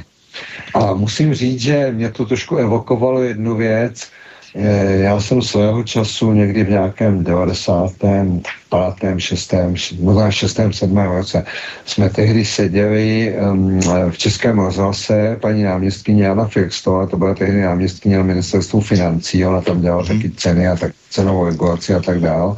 Proti mě seděl, myslím, Tomáš Tichý, tehdy, tehdy už byl, myslím, šéfem tranzitu a já jsem tam byl a oni tehdy vytáhli písničku, kterou léta předtím nikdo nehrál. A to byla písnička Lucie Bílé, Plyn už syčí z trouby ven. A oni ji fakt vytáhli někde úplně jako, oni, mě to potom říkal ten rozhlasák, ten kluk, a on říkal, no my jsme nemohli nic najít a pak, pak jsme najednou našli tuhle písničku. Plyn už si číst trouby ven, a to je fakt hezká písnička, ty Lucie. No, tak, to mě evokovalo, teďka to je taky něco podobného, to je zase ty branži plynárenské spíše, no. No ale protože ty se musíš věnovat stejně těm věcem komplexně, jako e, vlastně všichni musíme být dnes komplexnější, to se nedá nic dělat, protože e, ta krize, která zasahuje celou civilizaci, nejenom Českou republiku, ale věnujeme se dneska České republice, e, to, to znamená tomu, kam dosáhneme, tak tady musíme prostě promýšlet všechny aspekty, protože jako energetická krize zasáhne úplně všechno a ohrožuje naše životy doslova. Přesně. Jo? Jo? Ivane, proč je vlastně ta krize tak neodvratná, měřeno tedy konáním politiků?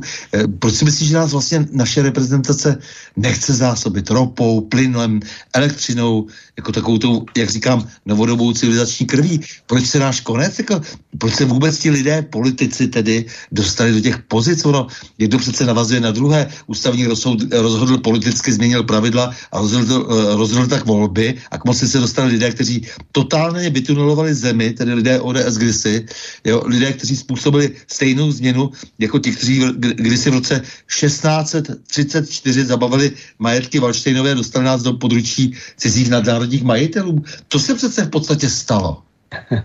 Eh, můžu, mohu použít jeden vtip, který jsem slyšel nedávno a docela mě pobavil. Ano. Eh, ten vtip zní, eh, víš o tom, že v roce 2023 budeme mít přebytkový rozpočet? Jo, jak je to možný? Uh, údajně premiér, premiérovi Fialovi slíbili jeho spolustranici, že vrátí půlku toho, co v devadesátkách nakradli.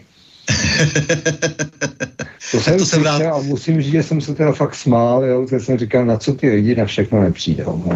To jsem rád, že jsi to takhle pochopil, protože prostě jako opravdu no ty jakoby e, ústavní soud v čele s panem Rycheckým nám se v podstatě nasunul ty samé lidi z 90. let v podstatě. Nebo ta, ta kontinuita zcela, zcela jasná. Já neberu vážně pana premiéra, toho ani už dneska vážně brát nelze. Jo, to, to je prostě člověk, který nějak plní nějaké úkoly a má, mám pocit, že když to nemá napsané, tak, tak to je... jsem slyšel ještě jiný vtip a ten se mi, ten se mi líbil a ona je otázka, jestli je to vtip nebo jestli je to vážně že bychom měli závidět Maďarům o jejich Orbána a Ukrajincům jejich Fialu. to jsem dneska slyšel a musím, že se mi to moc líbilo. Jsem říkal, jako fakt ty lidi na co všechno nepřijdou, jo? To je jako je až neskutečný. Jinak, co se týče teďka, teďka opravdu zcela, zcela vážně. Pojďme, jak pojďme tam, k té energetické krizi. Co jak všechno tam, vlastně se, no. jak se to seběhlo celé a budeme muset uvažovat, já vím, že řekl, že jsem plynář a tak dále, ale ne, to mluvíš nádherně o elektřině, takže ty tomu rozumíš, jako ty víš, jako, jak, jak, jak ty věci na sebe navazují. Pojďme to zkusit nějak uchopit komplexně. Co všechno se vlastně stalo a proč vlastně, jestli, jestli, a pak to rozebírejme jako detailně třeba. Takhle, proč, proč tam je několik otázek, které já neumím odpovědět, ale jsou bohužel zásadní a od toho se to odvíjí. Proč třeba Evropská unie navázala cenu elektřiny na cenu plynu? A proč pak Evropská unie umyslně prostě tlačí cenu plynu nes, nesmírně, neskutečně nahoru? To, to jsou základní třeba otázky. No, protože ano. upřímně řečeno, elektřina ani v Německu, když já vezmu Německo, ani u nás eh, není, není podstatná část elektřiny vyráběna z, z plynu. U nás je nejvíce elektřiny vyráběno z jádra a z uhlí.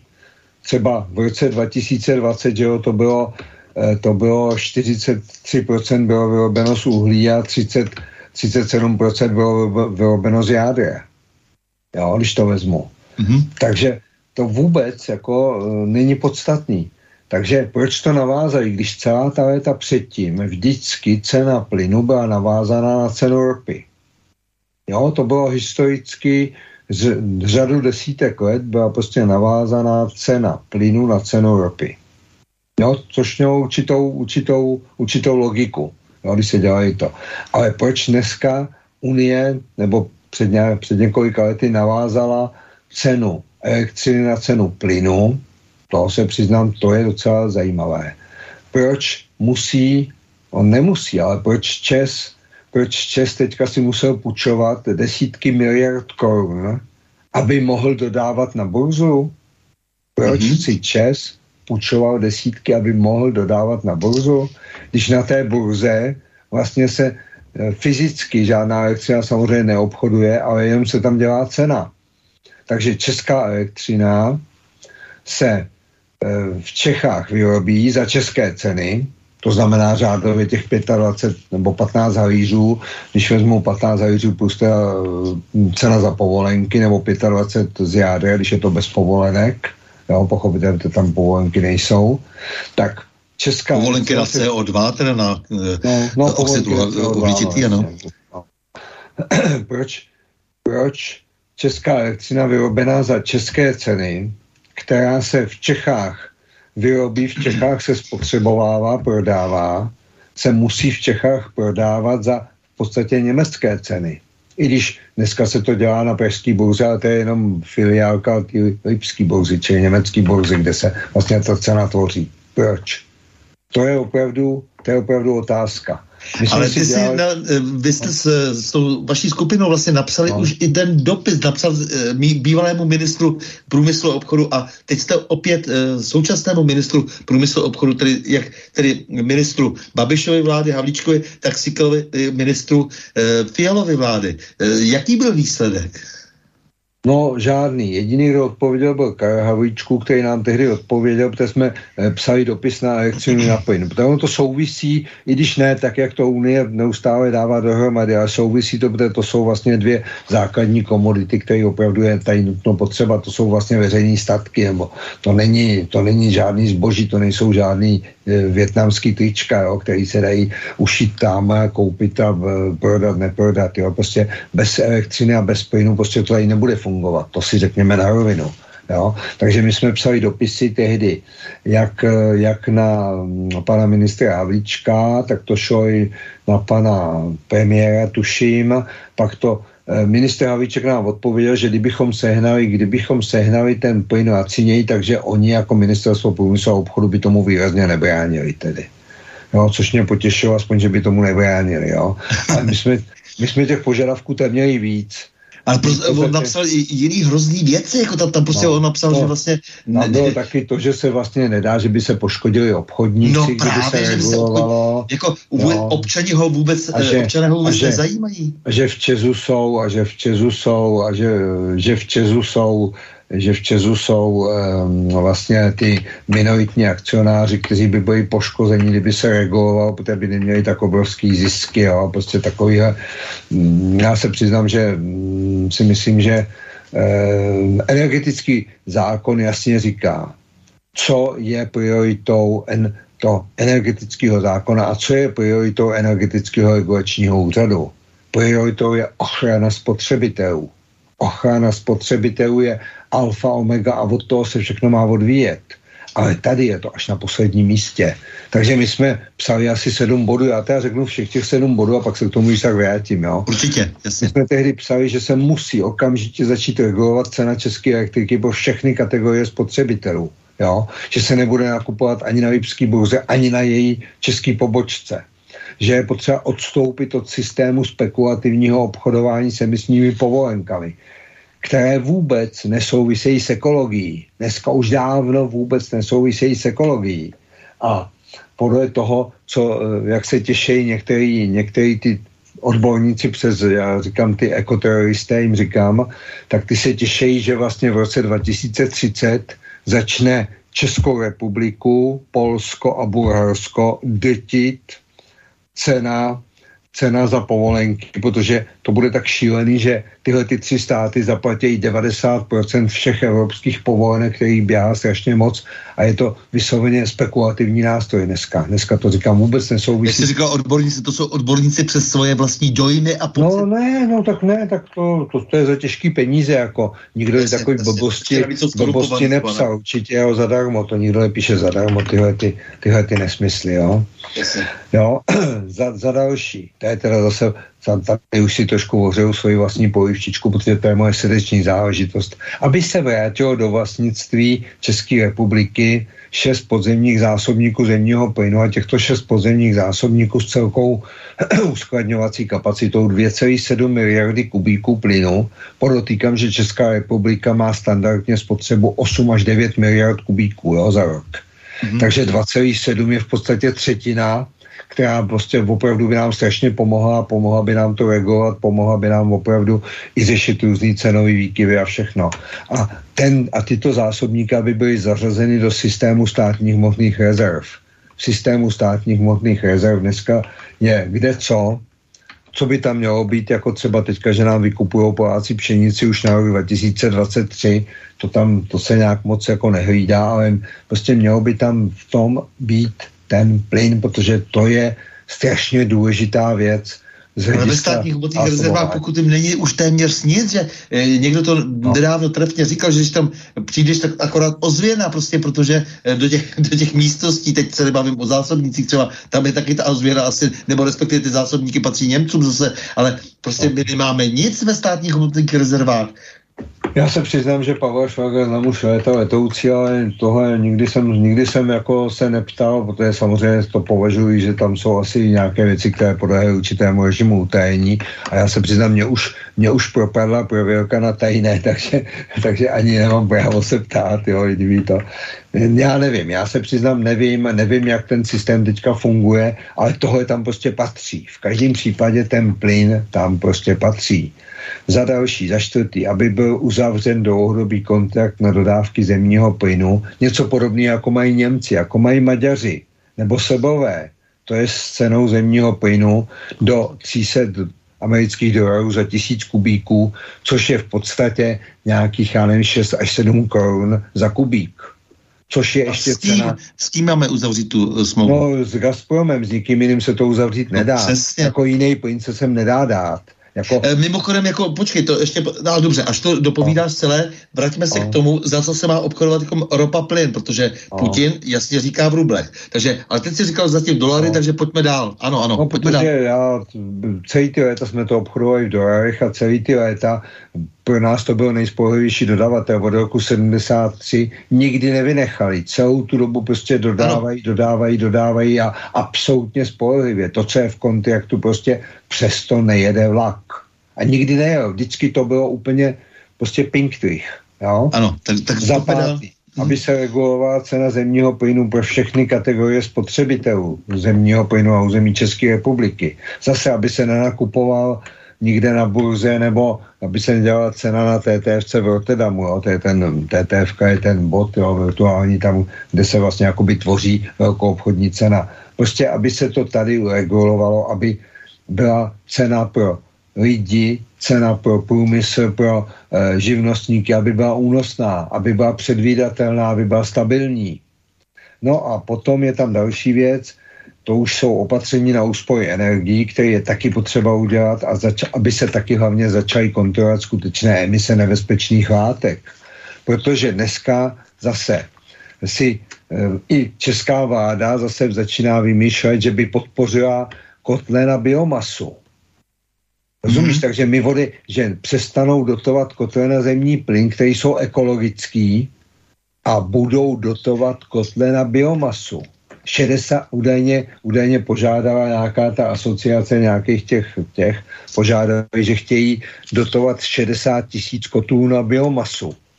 Ale nikdo už ti neřekne, že z biomasy, jo, zvlášť z té dřevní biomasy, si, že jsou popílky, jemný prach, to TZL, jo, což je takový ten nejhorší, vůbec to dělá rakovinu plic, to jsou takový ty opravdu super jemný popílky a že to je horší než uhlí. Horší My tady, Ivane, v tomto já se snažím v tomto pořadu eh, vlastně s těmi našimi respondenty bavit vlastně opravdu, aby, abychom tak, abychom sestavili no. celou tu mozaiku těch problémů. A to, co no. jsi teď řekl, jako to s tou biomasou, jo, to je no. přece, to obrovským způsobem zasahuje do zemědělství. No to je další věc. To je další věc. Já, já jsem energetik, ano. rozumíš? Já se na to dělám ano. z pohledu energetika. A to Ale samozřejmě strašně... ty, ty ano. jezevci, teda my jsme jim říkali jezevci, ale oni dneska jsou to farmáři a tak, ale, ale to není pejorativní, já mám rád, ty lidi mají vztah k půdě. No tak jako bez nich nemůžeme žít, bez nich nepřežijeme. No, přesně tak, jo. jo. Takže ty mi jasně říkají nám. No. Na nesmysly, my, my pálíme no. prostě to, co má žrát dobytek. My potřebujeme naopak krmivo pěstovat na, na, na, na polích, eh, abychom změnili, abychom pak zase dostali organiku, to znamená ten hnůj, abychom přesně, dostali přesně do, do té půdy, která je dneska už jenom držákem na rostliny. Jako, eh, a, a teď navíc ještě budou zdražený hnojiva. Jako, to je celý řetězec věcí, proto se musíme naučit opravdu všichni uvažovat komplexně, protože jestliže chceme teď něco změnit, no tak samozřejmě potřebujeme například kromě té energetiky, o které se budu bavit tady s tebou a bavím s tebou, tak samozřejmě také potravinovou soběstačnost. A všechno je to dokázáno. A Absol, absolutní nějaké, bio, nějaké spalování biomasy, bioplinky a tak dále. Prostě místo, abychom zpátky měli jetel a vojtěžku a rozšířili stáda, které nám zakázala, uh, která nám zakázala rozšířit Evropská unie tak tohle to všechno prostě musíme přece změnit i v té energetice, i v tom zemědělství. Jsou to spojené nádoby. Absolutní souhlas, tohle samozřejmě je ten vedejší, ten vlastně vedejší negativní je, že nám to tady zoufale chybí. Že to říkají všichni ty jezevci, se kterými já mluvím, tak všichni mi říkají, prostě ta půda nedostává zpátky nic, jo, a už jim nesmíme a za chvilku jim nebudeme smět dávat ani to, ani hnojiva, nebudeme smět ani používat používat postřiky, kdy my jsme vlastně dáváme nejméně postřiků proti škůdcům v celé Evropě a když se to prostě teďka se ploš, plošně sníží, tak nebude, ale to jsem odbočil, jo? čili to, to je... Dobrý, to je dobrý, pokračuj dál v tomhle tom, jenom jako, že, že to musíme všechno provázat, musí, ano. Musí se to vzít v patrnost, samozřejmě, to je ano. velmi důležité. No a potom za sedmé, vlastně to je na poslední bod, a to je taky důležitá věc aby se podpořila ekologizace CZT. CZT je centrální zásobování teplem. A mhm. řádně se musí regulovat cena tepla po všechny kategorie spotřebitelů.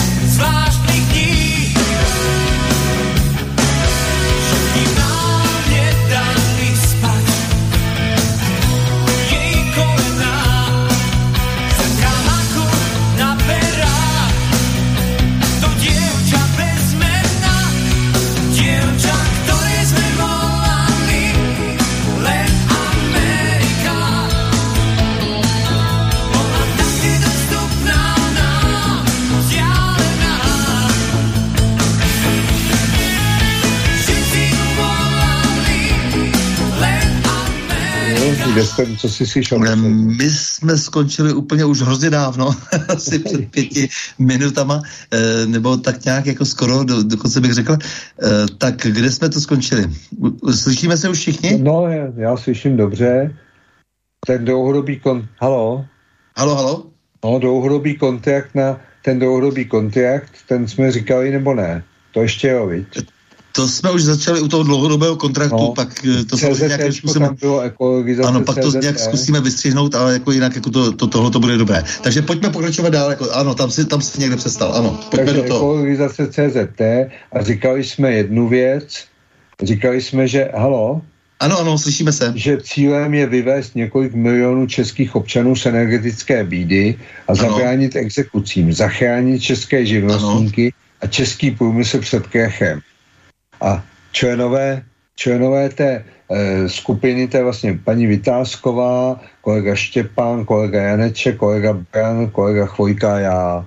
Slyšíš mě, Stando? Ano, ano, slyším, slyším, ano.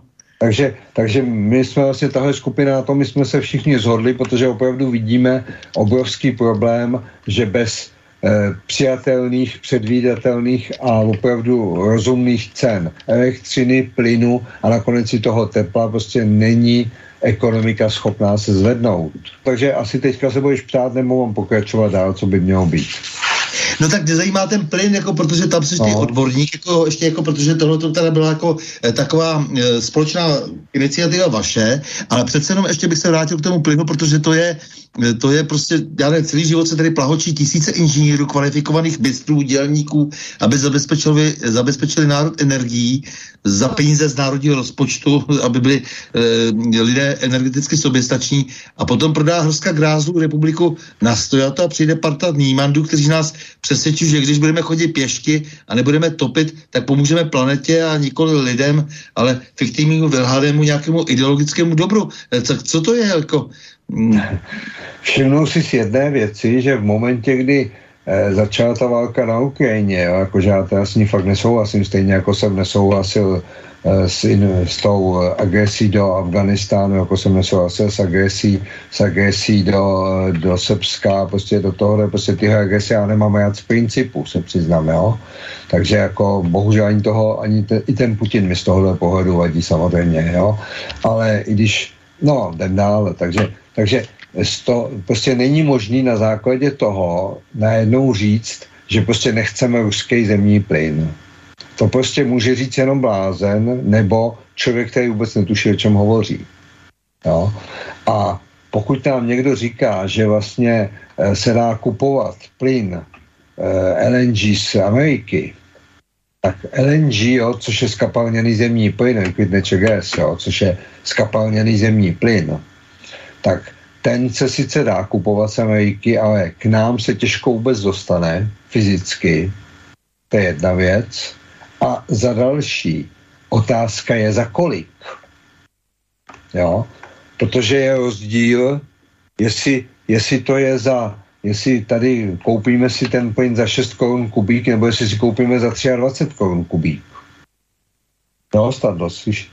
Jasně, jasně, slyším, no. jako, no, no, no. Já se přiznám, já právě nemám již zpětnou vazbu, tak já nevím, jestli to, jestli to, jestli... Ne, já právě vypad, jako, jako trošku mám no. jestli, jestli se vůbec jako všichni slyšíme, protože se to uh, nějakým způsobem jako doufám, že jsme jako naopak jako napojeni i nadále na slobodný vysílač. Eh, poprosil bych i zpětnou vazbu od Borise. Eh, slyšíme se všichni dohromady, nebo si povídáme už jenom s Ivanem sami?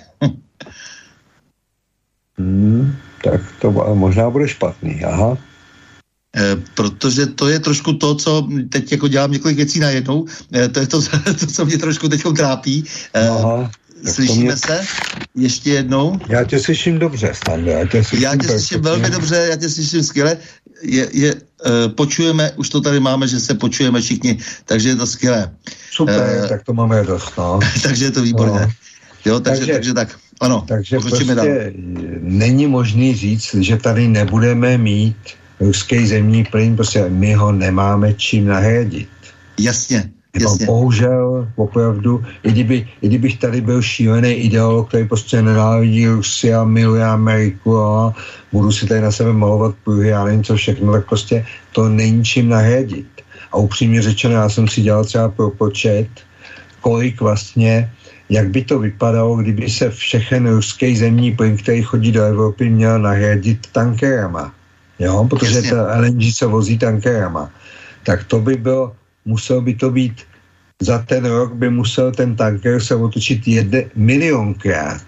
Jeden milion cest tanker, tankerů a to je problém té ceny ještě navíc, protože pokud ten plyn opravdu tady je, jsou schopni ho dodávat za nějakých 23 korun, tak to je prostě šílený. Kdo to má tady zaplatit, když si k tomu vezmu ještě potom nějaké věci za distribuci a tak dále. I kdyby fyzicky se sem byl schopen dostat, jakože není dneska v žádném případě. Němci se rozhodli, že si budují dva terminály LNG, protože ten LNG, jo, ten liquid natural gas, vlastně se v podstatě někde v Americe nebo v Kataru nebo v Malajzii se prostě eh, ten plyn vytěží, na pobřeží se skapalní, přijede, jo, protože on se musí ochladit a stlačit, jo, tam jsou teploty minus 170 a podobně, jo. Takže ten, ten plyn prostě potom tím tankerem přijede sem, tady zase se přečerpá do toho terminálu, třeba nejbližší terminál je tady ve Svinouště, což je e, v Polsku, ale ten má jenom asi 5 miliard kubíků, jo, což ani naši spotřebu by to nevzalo, na tož pak Polskou, kdy, kdy Poláci mají spotřebu. Jenom pro posluchače bych rád zdůraznil, že to tam budoval pan Soros, jako, aby si nemysleli, že má jenom starost o lidská práva, ale on má hodně velké starosti těžařské, to, to je jako dokonce jeho priorita v Africe a v různých jiných, na různých jiných kontinentech. No prostě, kde jsou peníze, no. Takže Němci třeba nemají do dneška jediný terminál. Němci se chystají, že si udělají terminál, jo, a budou, nebo dva terminály teďka rychle si postaví, ale to je tak otázka dvou, tří let, jo, když to dobře všechno půjde. Pokud to půjde tak, jako jim jde stavění soustavy přenosový, elektrický, tak to si myslím, že 10 let a žádná doba, jo. Protože elektrickou soustavu přenosovou, něco jako my máme Čepsku, jo, Česká, Česká přenosová, jo, tak tu Němci budou už x let a do dneška ji nemají hotovou. Do dneška nemají spojení vlastně severu s jihem. Na severu oni mají ty nesmyslné věteníky v tom moři, jo, a dole mají tu spotřebu. Takže oni mají problém, jak tam přetáhnout, proto my jsme protahali to přes nás, takže nám začaly ty dráty tak trošku svítit, a to obrazně samozřejmě řečeno, jo, takže jsme museli dát příčný trefa, aby, aby ty rázy prostě nám nezničily naši soustavu. Jo, jasně, takže, jasně. Takže opravdu jako, jestli tý, těm Němcům budování toho LNG bude tak rychle jako budování ty jejich přenosové soustavy, tak bude se to je žádná míra. No ne, takže vlastně jako tady prostě jako ta současná vláda dělá všechno pro to, abychom potom pomohli smrti a na hrobech našich otců a, a matek i současných dětí budeme křepčit a ty, ty, ten poslední si na ty hroby lehne, protože ani na ten plyn, na spálení e, těch lehkověrných figur už dotyčný nebude mít. Já je podezřívám tu vládu, jestli oni nakonec nemají, víš, nějaký jeskyně, kde mají třeba nazbírané šišky, jo, a tak a chystají se, rozumíš, potom, protože bez toho ruského plynu tak skončí, že jo. Jo, protože elektřinu tu vykoupějí Němci, protože Němci samozřejmě ji potřebují a e, tím, jak jim ubývají zdroje, tak samozřejmě to bude čím dál tím horší.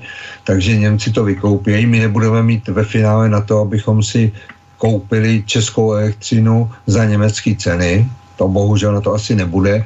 Jediný, co nás teda naštěstí drží zatím jaksi při životě a co je určitá jistota, že ty přeshraniční profily do Německa nejsou natolik dimenzovaný, aby nám mohli tu elektřinu všechnu tady vykoupit a ukrást.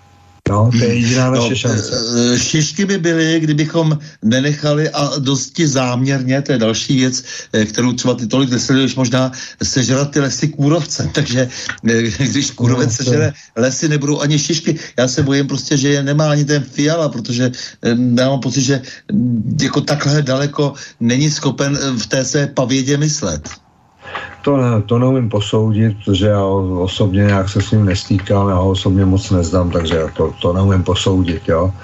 Ale co je důležitý, a to je potřeba si říct, jako opravdu ten kontrakt na ruský zemní plyn je prostě pro nás životní nutnost. Jasně, pokud jasně. náš průmysl má přežít a pokud máme čím topit. Teďka si Evropská unie, asi si přečetli některý můj článek, tak zjistili, že ty zásobníky na plyn, ty podzemní se opravdu dají použít na, na skladování plynu. což je strašně příjemné zjištění, že v Bruselu si toho všimli. Jo. Já, mě, to, mě to strašně potěšilo. Jo.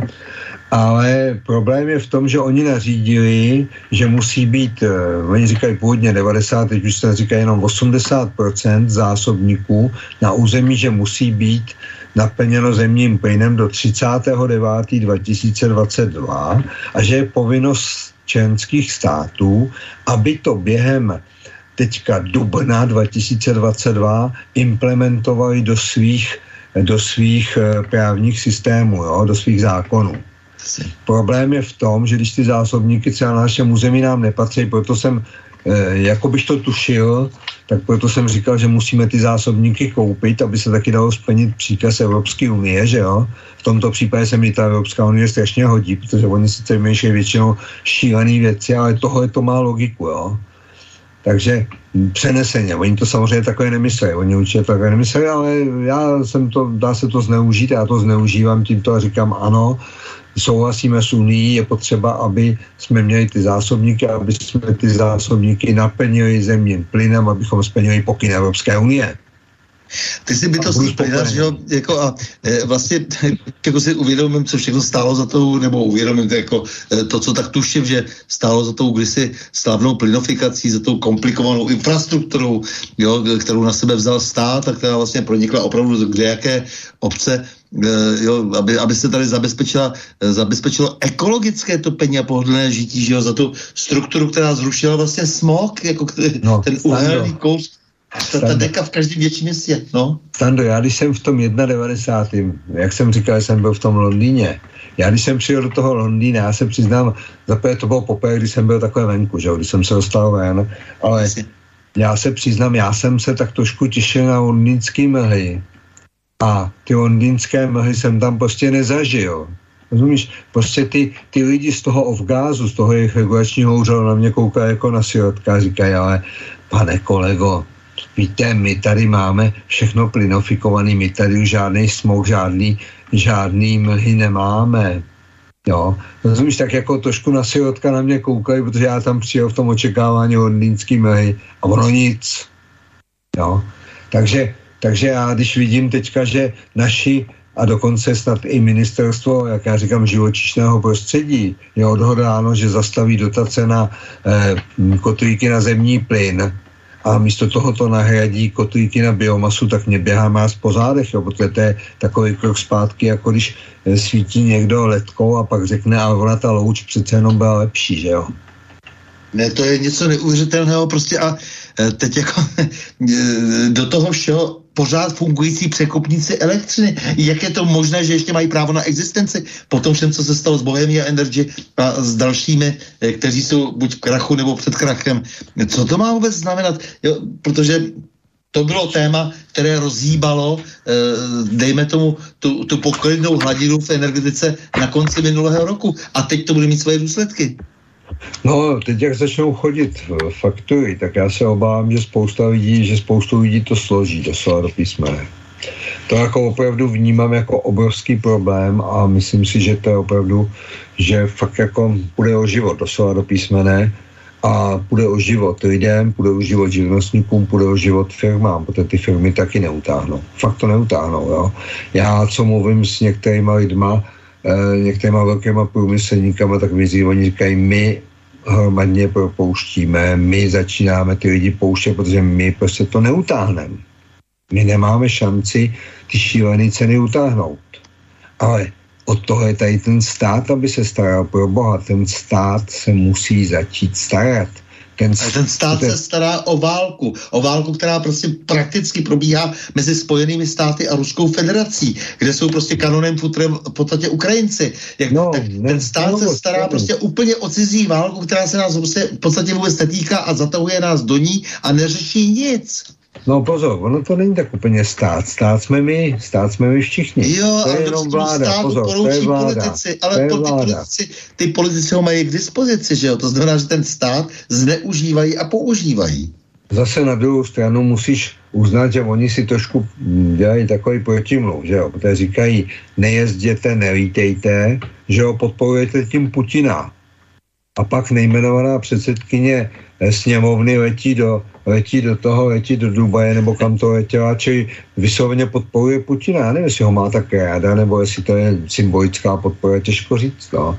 V každém případě tyhle ty lidi nevnímají cenu ani pohonej hmot, nevnímají cenu vlastně ničeho, protože eh, jezdí autama, který si nemusí platit, nemusí platit benzín, nemusí platit naftu a můžou dělat gesta, líbivý gesta. Já jsem o tom mluvil se spoustou lidí, každý mi říká, jo, až budeme mít těch 4 milionů měsíčně, jako mají oni, tak mě taky nebude vadit, že budu za ten plyn platit 25 korun, já to klidně budu platit. Ale říkám, ale oni chtějí těch 4 milionů a on má 20 tisíc, jo, a to už je o něčem jiném. Ty jsi tady představil několik bodů, které jsou nevyhnutelné, prostě, aby byly naplněny, eh, pokud se má něco v té energetické politice změnit, ale co by si okamžitě žádal po vládě? Teď je hned to, co můžou udělat zítra opravdu. Okamžitě, jako? okamžitě regulovat cenu, okamžitě prostě uzavřít, uzavřít s Čezem, uzavřít s Čezem smlouvu, protože vláda má právo, stejně jako omezila vláda e, zisky, zisky těch, kteří mají solární elektrárny, vzpomínal si je tady předtím, ty si, ty, ty jsi to začal vzpomínat, tak omezila jasně zákonem zisky ze solárních elektráren. Tak vůbec není problém omezit zisk z jádra a z uhlí. Není to žádný problém. Nakonec na Slovensku se k tomu chystali a v momentě, kdy to takhle zmáčkli, tak slovenské elektrárny okamžitě eh, ši, ši, postavili se k tomu čelem a na Slovensku jsou poloviční ceny jak u nás, v Čechách, elektřiny. Jo? To znamená, vláda okamžitě musí začít regulovat cenu elektriky a bez toho, aniž by ta cena elektriky nesmyslně chodila na burzu. To je úplně zbytečný. Není důvod, jediný důvod zvyšovat tu cenu. Kdyby aspoň ten čes, kdyby se mu to aspoň projevilo na, ale na zisku nebo na něčem, ale podstatě se to na tom ani neprojevuje. Ta průměrná exportní cena, měli jsme si průměrnou exportní pětilet, pětiletou průměrnou exportní cenu, to byla kačku, kačku 20 jo, za kilowatt hodinu. Jo.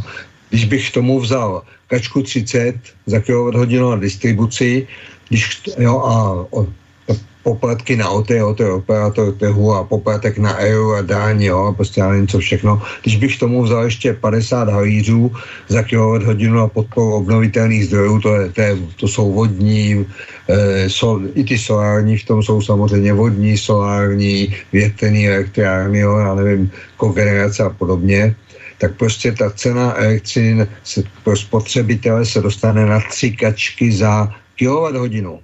3 koruny za kilowatt hodinu.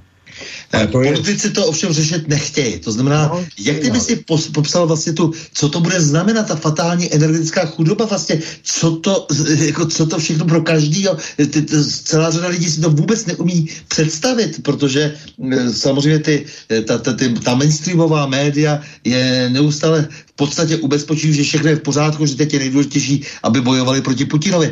Takže mě, mě jako, mohl by si nějak plasticky vykreslit, co to všechno bude znamenat ve všech oborech lidské činnosti? No, zasáhne to do všech oborů. Pokud nějaký pekař tam někde ve Vercově místo 50 tisíc měsíčně musí platit 300 tisíc měsíčně, tak jak dlouho to vydrží? No právě. No, pokud jako... nějaký, pokud tamhle Madeta, už jsem tady vzpomínal pana Teplýho, který se oficiálně k tomu vyjadřoval, z nějakých 30 milionů platí, a ne 80 milionů, tak do čeho to promítne? To, to jako bude ten eh, lipa, jo, to lipánek nebudem říkat, jo, to by mohl mít někdo asociace na tam toho chudáčka. Takže to, takže eh, já nevím, nějaký prostě do jogurtu, jogurt bude stát 30 korun nebo 40, no přece nejde, to je jako opravdu, ty lidi to, vezměme si, že lidi prostě, eh, je tady obrovská skupina lidí, kteří žijou z ruky, z ruky do úst, doslova do písmene. Ty lidi nemají šanci e, si tvořit nějaké rezervy, prostě fakt tu šanci nemají. Pak to řeší různýma půjčkama, přepůjčko, půjčují si na půjčky a tak a dostávají se do dluhových pastic. Víš, že jsem dělal tu finanční gramotnost. No právě, že to, ty no, máš že... tuhle tu odbornost, tak vlastně, že, která vlastně sestavuje celý ten, uh, jo, jako, eh, všechno to nebezpečí, vlastně všechny ty krize. Z toho není úniku. Stando, no, ano. z toho není úniku. Jestli ta vláda se nezačne chovat jako vláda České republiky, proto jsem říkal ten vtip, který jsem dneska slyšel že závidí, ten člověk mi říkal, závidíme Maďarům jejich Orbána, závidíme Ukrajincům jejich Fialu.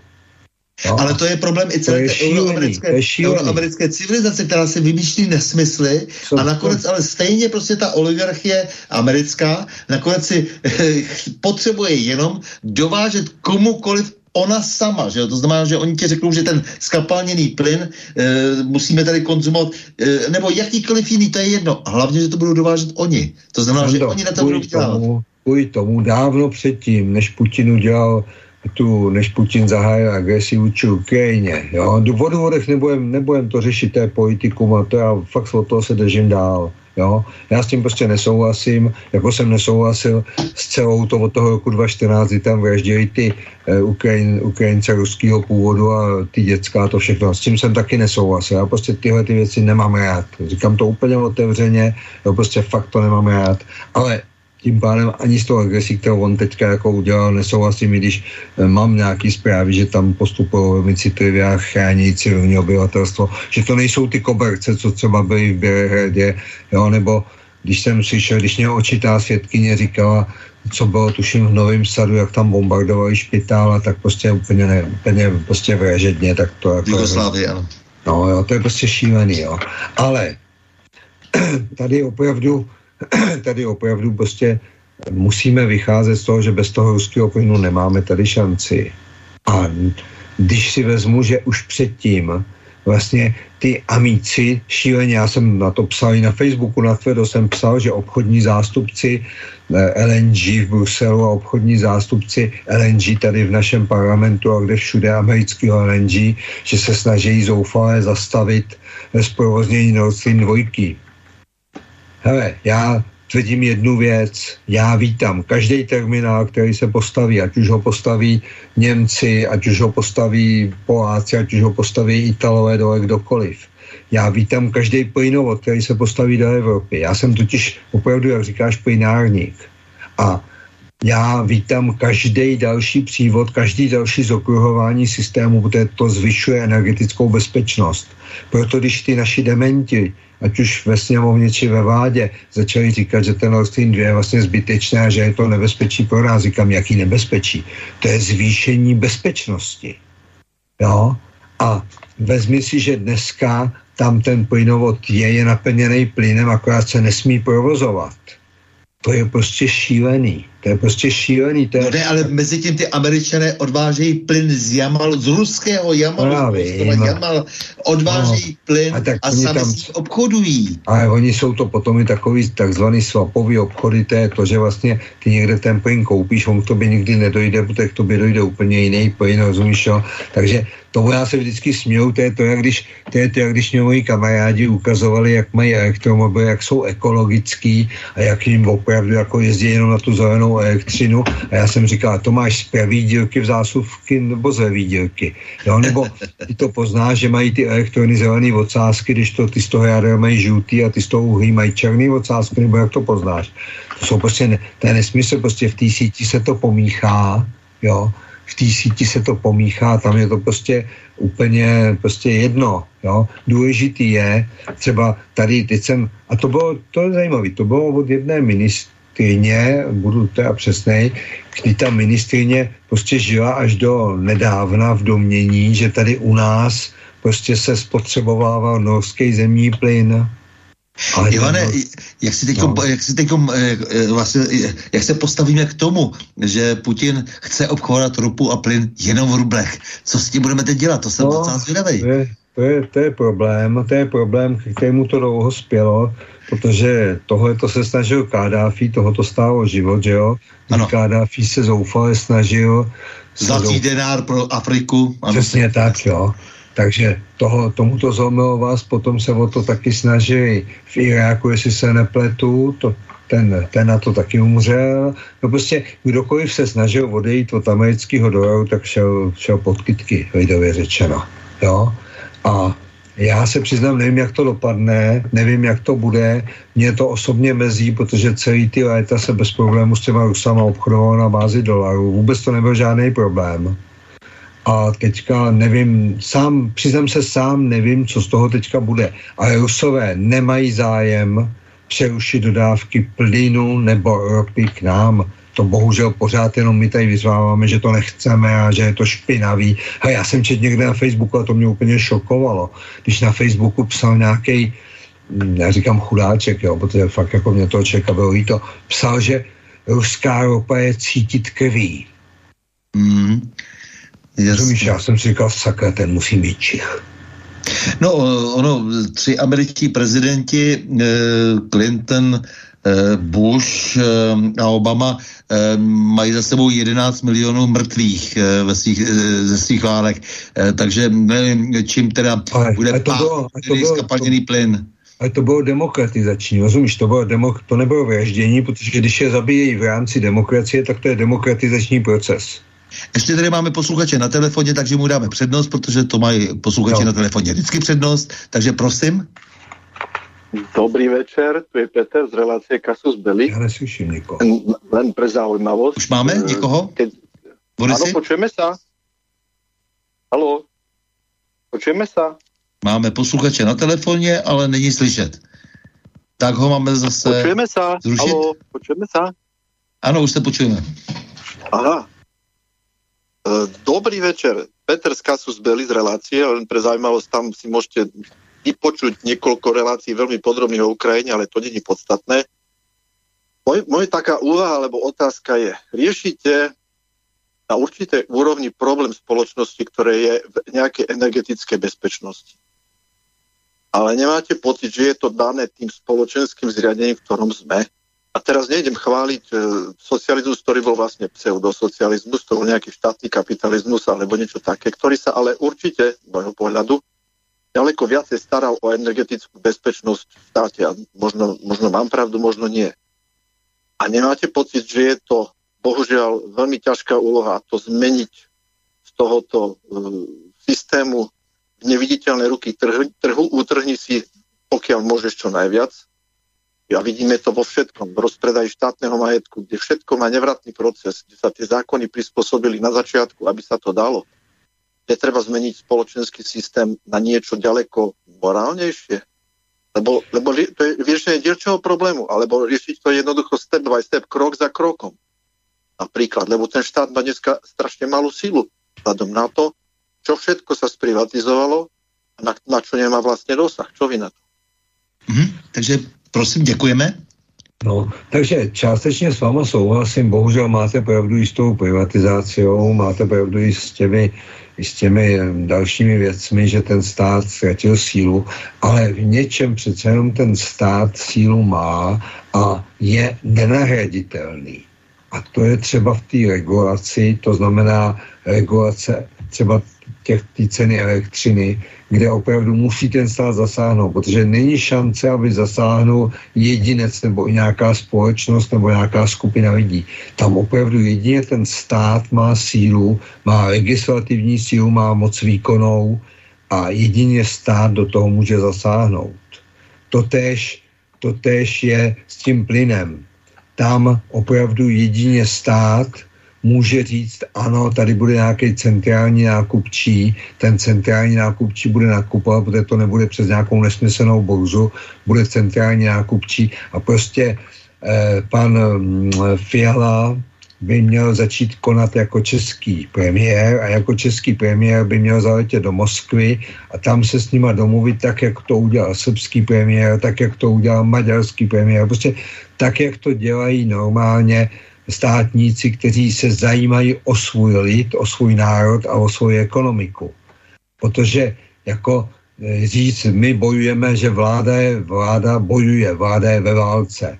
Já jsem se koukal, já jsem si procházel všechny zákony, nikde jsem nenašel možnost, že by vláda byla ve válce. To je prostě nesmysl. Toho, kdo říká, tak vůbec neví, o čem je řeč a asi tu ústavu ani moc neviděl.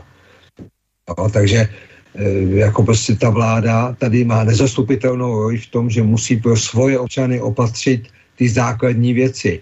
To je elektřina, plyn, to jsou nakonec ty pohonné hmoty, to je voda, to jsou potraviny, to jsou takový, to je bezpečnost, jo? bezpečnost hranic a bezpečnost na ulicích. To jsou základní věci, které ten občan si sám nikdy nemůže zajistit, sám jako sám voják v poli, od toho tady má ten stát, od toho si ten stát platí a platí ty daně, aby tohle to ten stát za něj dělal. Ne, aby stát vyvěšoval, eh, já teda jsem rád, že vyvěšou ty modrožlutý vlajky, protože to jsou barvy, barvy plynárenství. Já jsem rád, že konečně to plynárenství a ten ruský zemní plyn přišli jako, jo, že konečně si toho někdo všiml a že to všude vyvěšujou. Jo? Ale upřímně řečeno, jako není tady ten stát od toho. Ten stát je opravdu od toho, aby zajišťoval ty základní věci, které jsou nezbytné k životu, ať už občanů nebo toho státu. No já myslím, Ivana, že e, posluchač také měl na mysli to, že vlastně ten stát nemá žádnou sílu, protože se zbavil majetku, když nemáš majetek, většinou, jak, jak si taháš za krátký konec provazu, nakonec se zbavil prostě dokonce i armády, takže nemůže se ani nic vynutit a problém s justicí známe. Dobře, ale může stát, pozor, ale stát opravdu má spoustu dalších nástrojů. Stát si drží legislativu, jo, Jasně, ano. stát si drží daně, stát si drží spoustu věcí, takže stát má, jediný stát má ty páky, to nikdo jiný nemá ty páky. Ty konkrétní lidi, prostě, kteří tam sedí, tak prostě opravdu mají odpovědnost za to, jak eh, se rozhodují. Ano, naprostý souhlas. Eh, tady se nás Andrej ještě ptá, nebo spíš konstatuje, mám ekologické řešení na českou elektřinu, dovést eh, tankery australské uhlí do australských eh, tepláren, eh, tam vyrobit elektřinu, vyvést ji za české ceny z republiky a potom nakupovat tu, tu, tu samou elektřinu za světové burzovní ceny. Co vy na to? Není vám to jaksi povědomé? Já se obávám, že to je bohužel přesně ten nesmyslný systém, který se tady aplikuje, i když bez toho uhlí teďka, jo, protože se to dělá ještě pořád s naším uhlím a to, já, já nevím třeba, jestli víte, je třeba zajímavá věc, jo, teďka se tady říká, odejdeme, nebude, nebudeme potřebovat eh, ruské palivo do jaderných elektráren. Málo kdo ovšem ví, že tady se experimentovalo, protože tahle ta snaha je tady dlouhodobá, že jo, úplně nesmyslná, protože Rusové dodávají po celém světě, dodávají těm Američanům ve finále nakonec, jo. Ale málo kdo ví, že tady se zkoušelo experimentovat s Westinghousem, s palivem a dopadlo to velmi žalostně, naštěstí z toho nebyla žádná velká tragédie. Ale rychle se z toho vycouvalo. A jestli se nepoje to, to tehdy byl, myslím, Stráský nebo kdo, někdo prostě z těch vysloveně pravicových politiků sám říkal jako nebuďme, nebuďme horší, nebuďme papeštější než papež a používejme to, co je, to, co se hodí pro naše jádro, to, co se hodí pro no. naše elektrárny, to, co funguje. Zkouce no. tyče v Temelíně. Přesně tak. Uh, no. Takže uh, tady ještě nám píše uh, Pavel Dvorský z Velkých Losin. Dobrý večer. Už aby ta bída přišla, stmelí to lidi a konečně začnou zajímat, koho volí. Konečně zvednou líné zadky, vyplou kabelovku se 30 programy a vyjdou do ulic. Toto, co se děje, dnes nemá obdoby. My zahazujeme, co vybudovali naši otcové a stálo to nemalé prostředky. Hrůza děs, oni nedělají politiku, ale ideologii. Přes tak, to, to nemohu, nějak... nemohu nesouhlasit, já respektive absolutně souhlasím. A mě, mě na to navazuje taky jeden citát, já mám rád třeba Milka Ševčíka, jo, je takový zajímavý ekonom. A Milk Ševčíků teďka několikrát na takový příspěvek na Facebooku, kde jasně říkal, že bohužel se musí v České republice zhasnout, aby se lidem rozsvítilo. Dobře, eh, já bych zase ale připomněl, že kdysi jiný zase ekonom, eh, který stál dlouho v čele státu, zase říkal prostě eh, zhasněme prostě, že jo, a privatizujme. Takže já to byl také problém kdysi. Jasně, ale ale rozumím, rozumím, eh, co chci říci. Hele, milý Ivane, já ti moc děkuji za příjemný rozhovor, ale především za tu ohromnou práci a neúnavnost, se kterou voláš na poušti a žádáš po politicích a úřednicích odpovědnost za trpělivost, jakou národu vysvětluješ a zprůhledňuješ stav energetické infrastruktury, na které doslova závisí, závisí životy naše i životy našich bližních a taky za to, že i za um, vlády bezohledné nezodpovědnosti, nebo jak to mám nazvat vlastně, kdy, když už se zdá, že hodinová ručička minula 12. hledáš a nabízíš řešení. Stando, já, by, víš, já, já bych měl takový vroucí přání. Já bych chtěl, aby ve Strakově akademii seděla česká vláda. Jo, nádhera. ano. Tečka snili o tom předci mnoho desítek a v podstatě stovek let a A teď je to tak, jak to je. Bohužel. S vámi, milí posluchači, se také loučím a to s přáním. Mějme se rádi, buďme svobodní, zpříjmení, nevěšme hlavu. Stojíme při svých bližních i národech. Nepřátel se nelekejme a na množství nehleďme. V pořadu na Prahu změn se uslyšíme opět za týden v pondělí 4. dubna v obvyklých 20 hodin a 30 minut. Naslyšenou a do počutě.